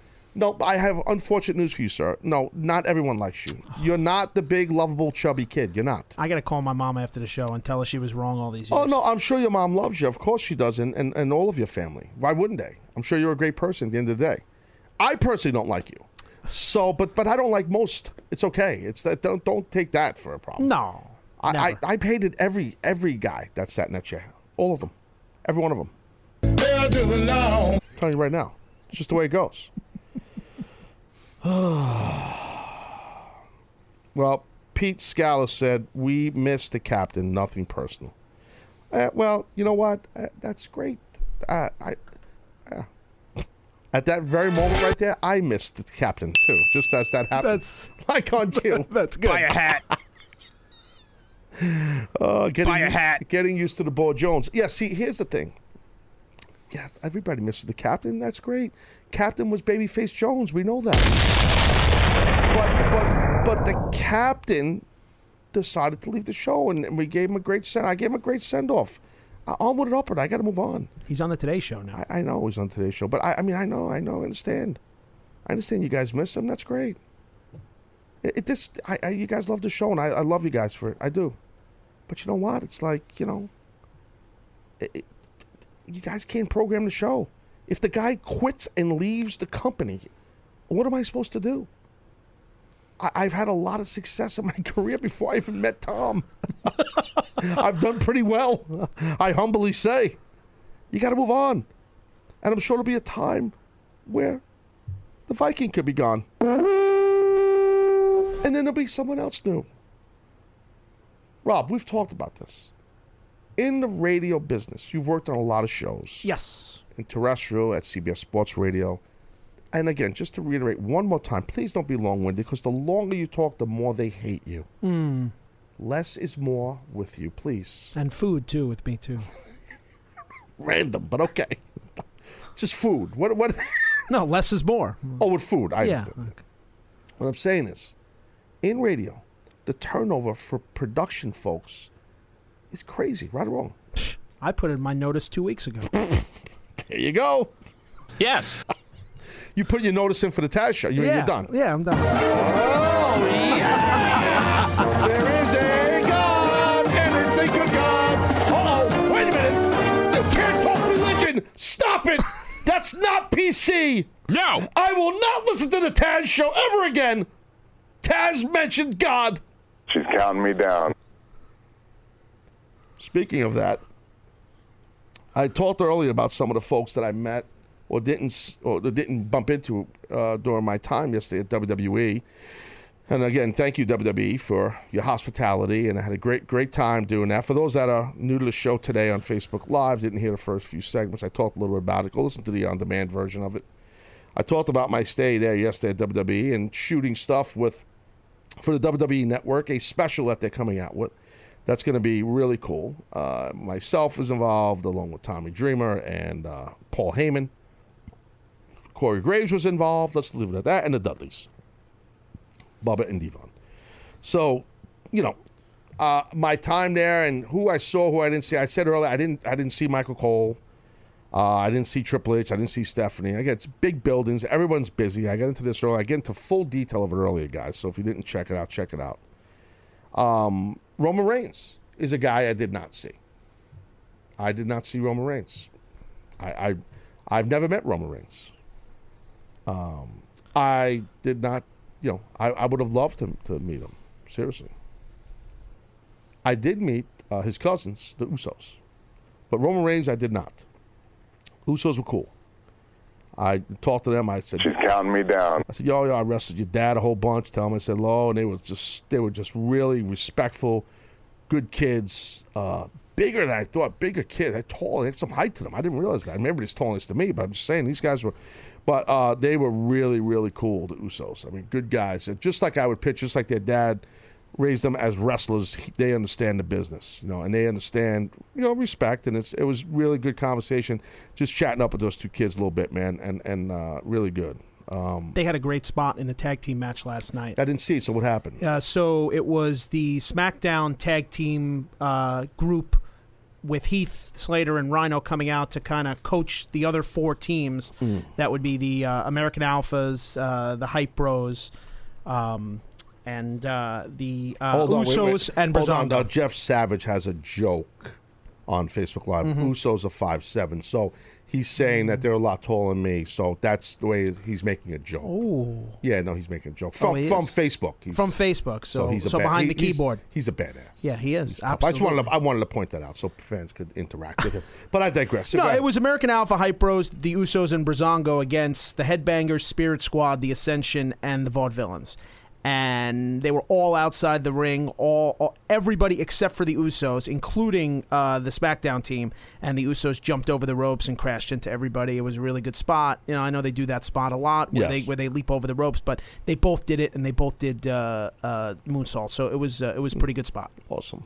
Yeah, no, I liked him a lot. Uh, Bill Knight here on the Facebook says uh, about yours truly, uh, vertically challenged Jones. Ah, unless I'm on my wallet. Yes. Oh, so anyway, um, Oh, short people and short tempers. Okay.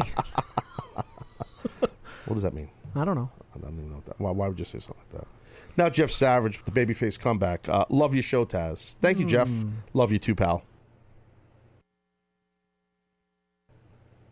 With a short temper.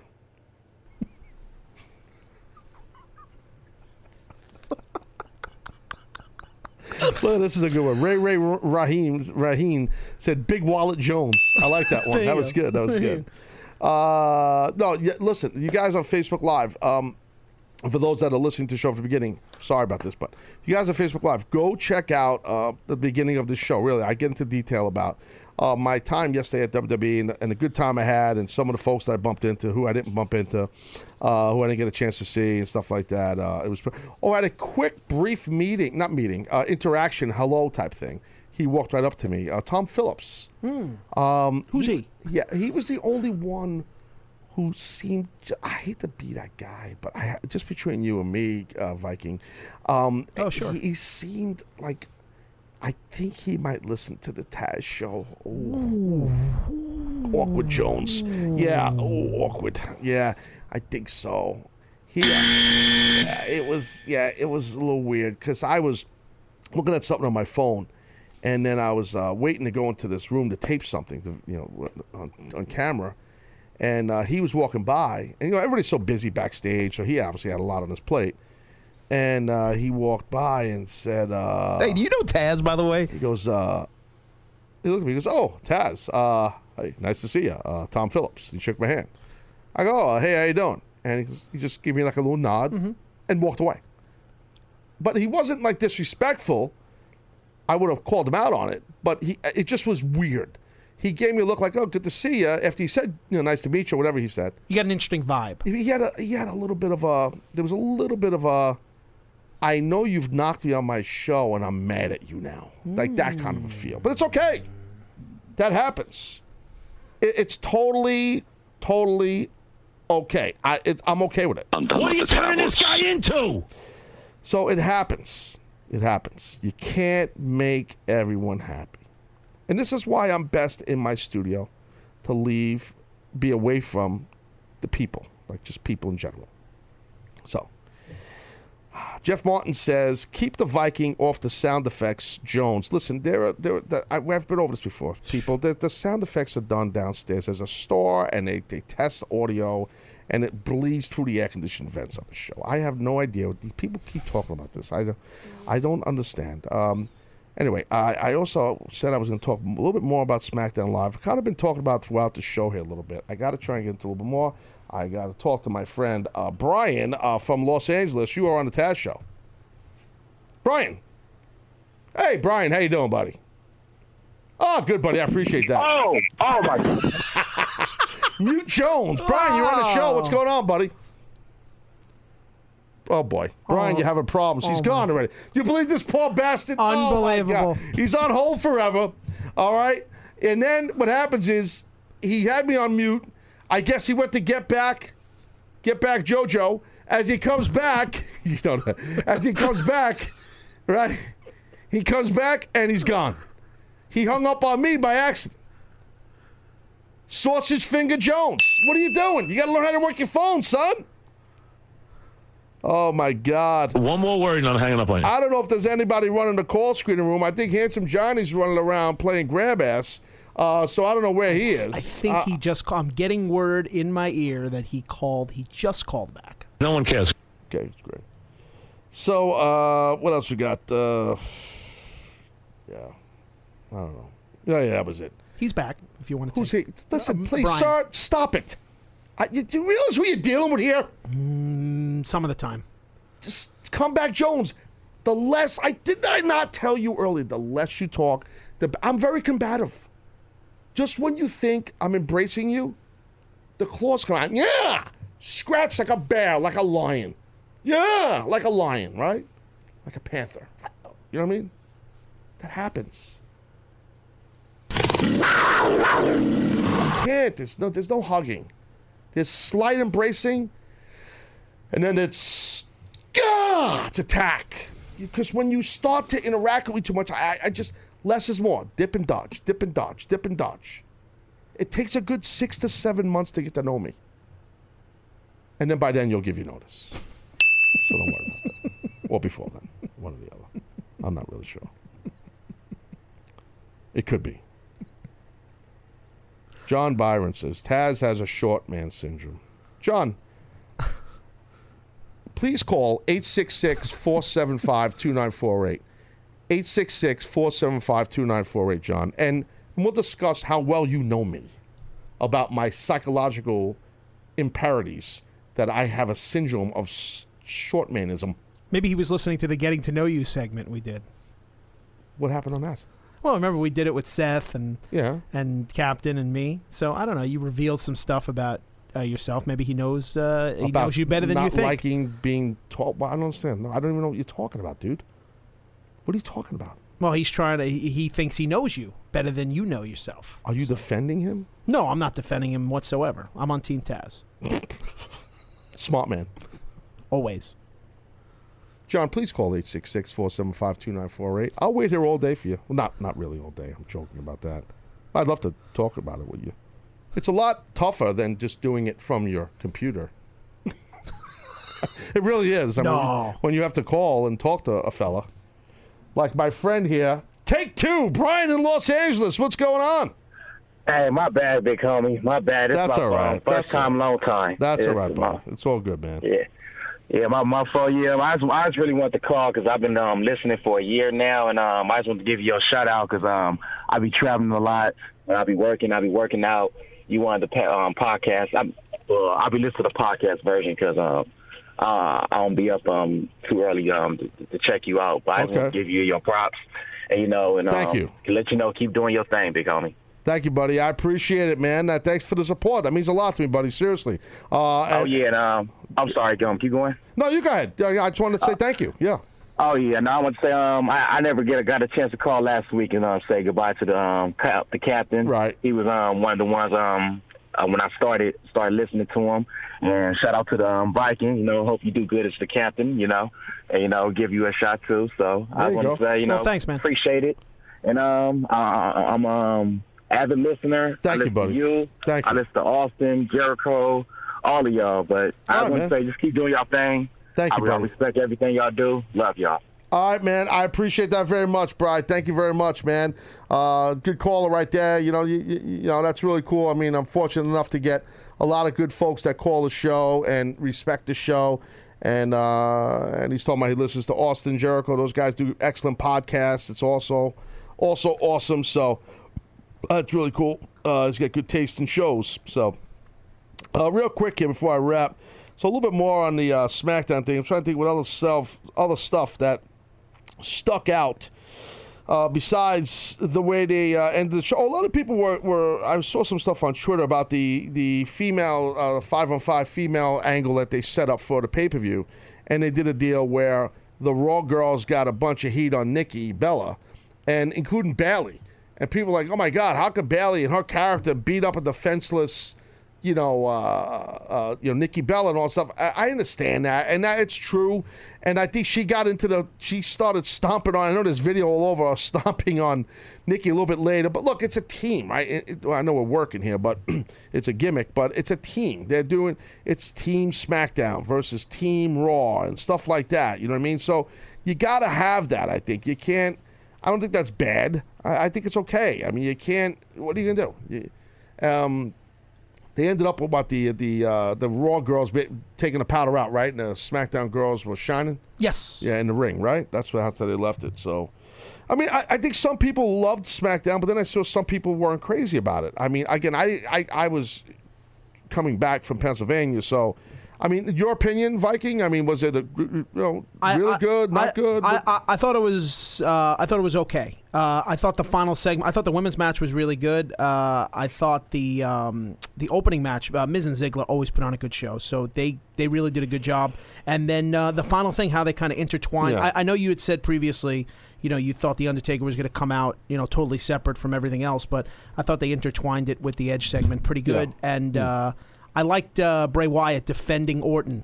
Okay, Uh, I yep. thought that that was a big uh, a big part of it also. So I'm anxious to see what Orton does on Sunday. That's cool. Yeah, I'm anxious to see Survivor Series Sunday. This is interesting. Anthony Cruz, Anthony Pat Cruz on Facebook Live said, Taz, don't you dare sell out. You've been too nice over the course of two days. There's a lot of exclamation points.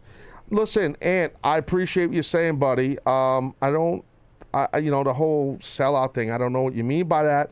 I'm assuming you're thinking like, uh, either I'm gonna put over to WWE all the time on my show if I'm, you know, if I'm if I'm doing any sort of business with them, or that's what you mean by that, uh, that I sold out or I'm selling out. You know, couple things you guys got to understand. Okay, I, I and this is some these are people. If you're saying something like that, you didn't listen to the beginning of the show because I covered this, and I talked about the fact that several weeks back. I said that I want to look at things, not just WWE wrestling, in a little bit of a different vein. And I don't want to come out and be nuclear and bury things. I don't want to do that. I'll give you an example. It has nothing to do with the WWE. It's this Joey Styles stuff. Okay, I've been biting my tongue about Joey Styles and these other wrestling companies and people that have publicly a pub, the public hanging, the unfortunate public hanging and unjustified public hanging of Joey Styles. I have been biting my tongue, and I'm going to keep biting my tongue probably until I'm ready to talk about it like a gentleman. Because I'm trying to handle myself different and not be nuclear out here. And I, I've been doing that with WWE not just the past couple of days, Anthony, but for the past couple of weeks. You know, and I'm still going to be critical at times of WWE if they do something that I think they need to be critical of. Otherwise, I'm going to put them over. Looks like I always have. Some of you people only hear the negative stuff I say about them and think it's cool or funny. Oh, Taz is attacking them. No, it's not about. I don't do things to, to get a, to get attention. I talk about things that trigger me. Okay, and as far as the sellout thing with anybody in any facet of business and entertainment, you, you- look. I don't believe in that. I believe in business and doing good business and making a lot of money. That's what I believe in. And keeping your integrity while you're doing that. So if the largest, biggest wrestling company in the world contacts me to do something with them, should I say no? When the people who I love and I work for here at CBS Radio completely embrace the fact I'm under contract to CBS, yeah, you definitely should do. If WWE wants to do something, go do it. Damn right. What what am I supposed to do? Say no because I don't like where you're going with Daniel Bryan as the GM, or I don't like that you have four commentators on SmackDown. So no, WWE, sorry, I need to be critical of you, and I, I don't I don't want to sell out. What are you out of your friggin' mind? Are you, are you friggin' nuts? What are you nuts? Really? I mean, really? For someone that says stuff like that, Francisco Torres says temperature rising Jones. That's funny. it's actually I'm. I'm Now he's got his pulse on the studio. I'm actually I'm a- I'm actually not. I'm like I'm trying to see got me. That guy got me. I'm trying to stay calm. I am. He's right. He is. Temperature rising. Uh, what was his name again? I lost him. Fun. Uh, Francisco. He popped me. You are my favorite Facebook guy now, dude. That was funny. ah, oh, pins and needles. Because it's like people don't understand. Like I, I hate to do that thing. I used to joke with the captain one time. He would go, "People, like you know." Uh, you people don't understand. That's such. That's the worst thing to do when you say that. You just basically capsulize every person in the world. Right. You people don't get it. That's that's not what I mean. And uh, the show's going to run a little late here because I, I want to talk about this for a second. Fifth quarter city. Look, it. The thing is, I got to do what I got to do for the betterment of my brand, my show, my career. And if if the I do a show based around sports entertainment and pro wrestling. I worked for these people for close to 10 years, the WWE. They didn't they never fired me. I was not best of luck to you in your future endeavors. I wasn't released. I left on my terms and we left on great terms and I gave ample notice. I, I didn't leave in the middle of my contract. My contract was coming to an end and I opted not to resign. And this was a lot of years ago. And there was discussions that I had with my bosses in WWE weeks prior to me leaving. And there was no heat whatsoever. so I always have had a good relationship with them. But as of late, once the show was rolling, the Taz show, I would be critical of them at times. And sometimes I was nuclear, as I keep saying. And that's what I said weeks ago I'm trying to avoid being is nuclear. So for this cat, whoever it was, uh, saying that, well, the past couple days you've been too nice. No, I've been nice actually the past couple of weeks. I mean, you know, I, I don't, uh, I, I don't, I don't know.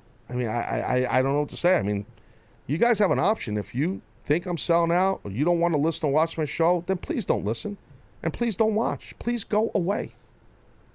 I mean that It's from the bottom of my heart. And that's not me being a dick. I'm shooting. Go. Bye bye. Go away. Go. Don't listen or watch my show. Don't. You want to complain? You want to take your time and go on Facebook Live and come at him with an attitude? You don't have the balls to call my show? Well, meet me someplace and we'll meet in person. We'll talk about it in person. I'll do whatever you want to do. I'm easy. Go listen to one of your other shows or a podcast or this show is you don't pay for the show. The show's free. I'm giving you guys a lot of bang for for your lack of buck. So for any of you guys that want to come off negative, go hate and troll somewhere else. Go away. Why do you keep looking at the clock? Is there a problem? Not at all. So so I'm just saying like if this show ever becomes a, a subscription base, a part of me would be happy. A part of me. Only because a lot of the entitled people that are disrespectful, I'm not, you don't have to kiss my ass. You don't have to tell me how great the show is if you don't think it's great, or if you think it's great, you don't want to, you don't have to do that. You don't have to favorite a tweet I tweet or retweet. You don't have to do nothing. If you want to just listen and stay, then fine.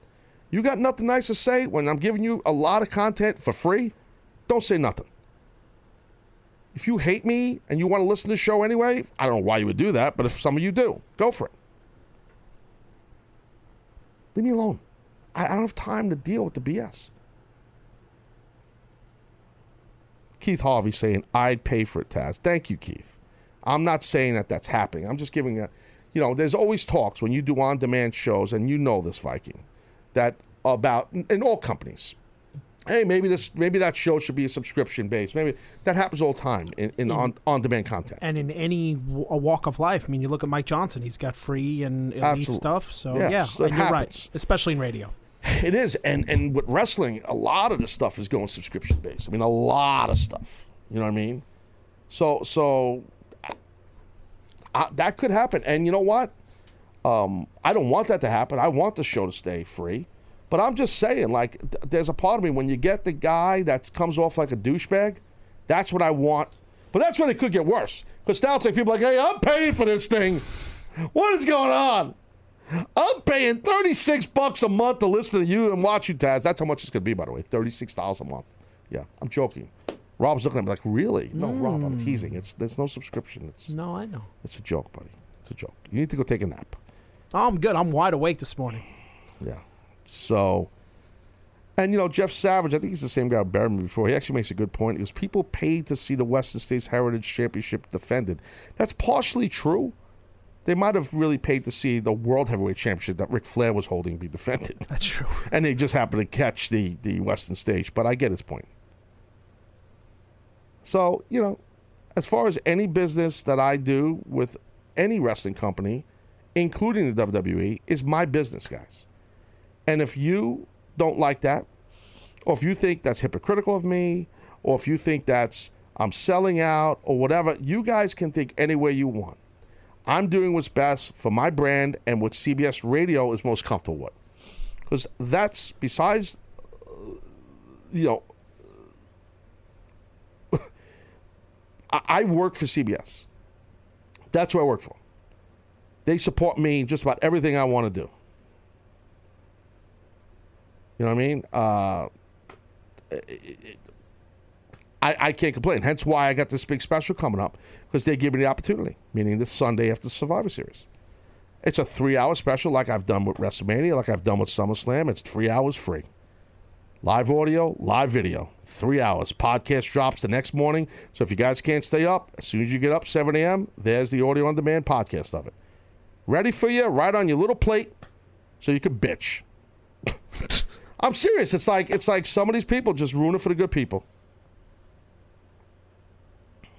It's just uh, uh, we here do everything in our power for me to my boss, boss is, and to all of you guys, from you, Rob, and and, and Video Brian, and Johnny, and and and Crying Brian, and Kells, and Seth. Even though he's out to get me, he's always trying to get me, Seth. We do everything in our power to make everything right here. And make everything easy for you guys. Oh, don't listen to the trolls. Yeah, no, I hear you. I hear you. But, you know, you can't make everybody happy. And, uh, you know, that's just the way it go. Kevin uh, says, uh, sh- sh- I think I'm saying his name wrong. Where's the show going to be on CBS Sports Network? Uh, let's bump Dan Patrick. It's funny. Uh, it's going to be on CBS Sports Radio, not not CBS Sports Network TV. I don't know if that's what he meant, but I not think the, that's what he t- means, yeah. Yeah, not the TV part. It'll be the live video will live on TazShow.com. Uh, but but the audio will be on CBS Sports Radio, along with a bunch of uh, affiliates and terrestrial radio stations, which I'll get you that list on the air or on Twitter Thursday or Friday. We're working on that. But I know some of the major markets will carry it, uh, from like uh, uh, WFAN in Tri-State area of New York and WIP in Philadelphia. Uh, for sure, there's a, there's a whole bunch of major markets, just like we did with Survivor Series post show and um, and we did with this WrestleMania post show. So I said Survivor Series. I meant SummerSlam. I always mix those up. That's nice. I'm doing a special. I'll get it right eventually. I was told never to correct Taz. Yeah. yeah. I have my own issues with you. So anyway, that's the deal. Um, oh, by the way, Bill Knight said, "Oh yes, when in Philly, dude." I just said 11 p.m. Go on my Twitter at official Taz. There's a video there with all the information. It's 11 p.m. to 2 a.m. Eastern, right after Survivor Series. Survivor Series might still be going on. and I'll be on the air. I'm coming on live at 11 p.m. Unless it's a football game, and then you've got to join me in progress on the radio. I don't know what to tell you.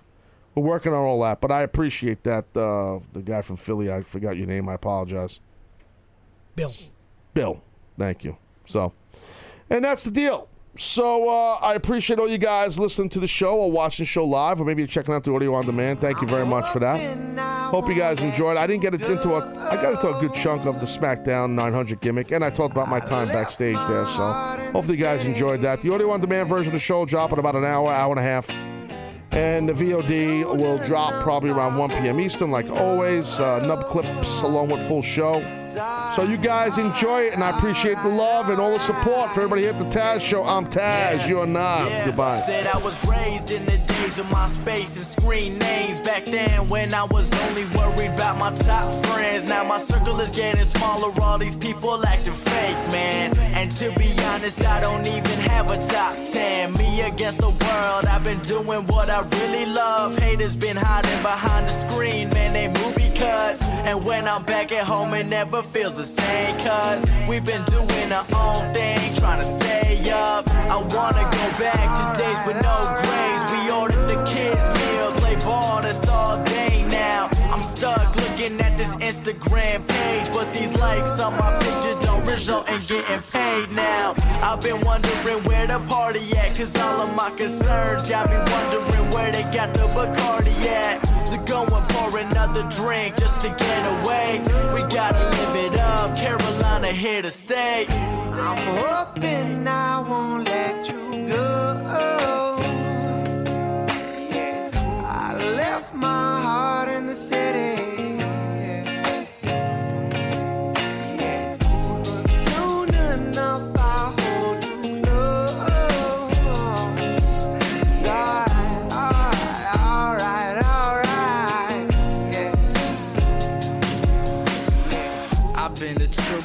back since I was shooting hoops. New issues, you know what I've been going through. And it's for the team, know I go for my dreams. I've been on tours and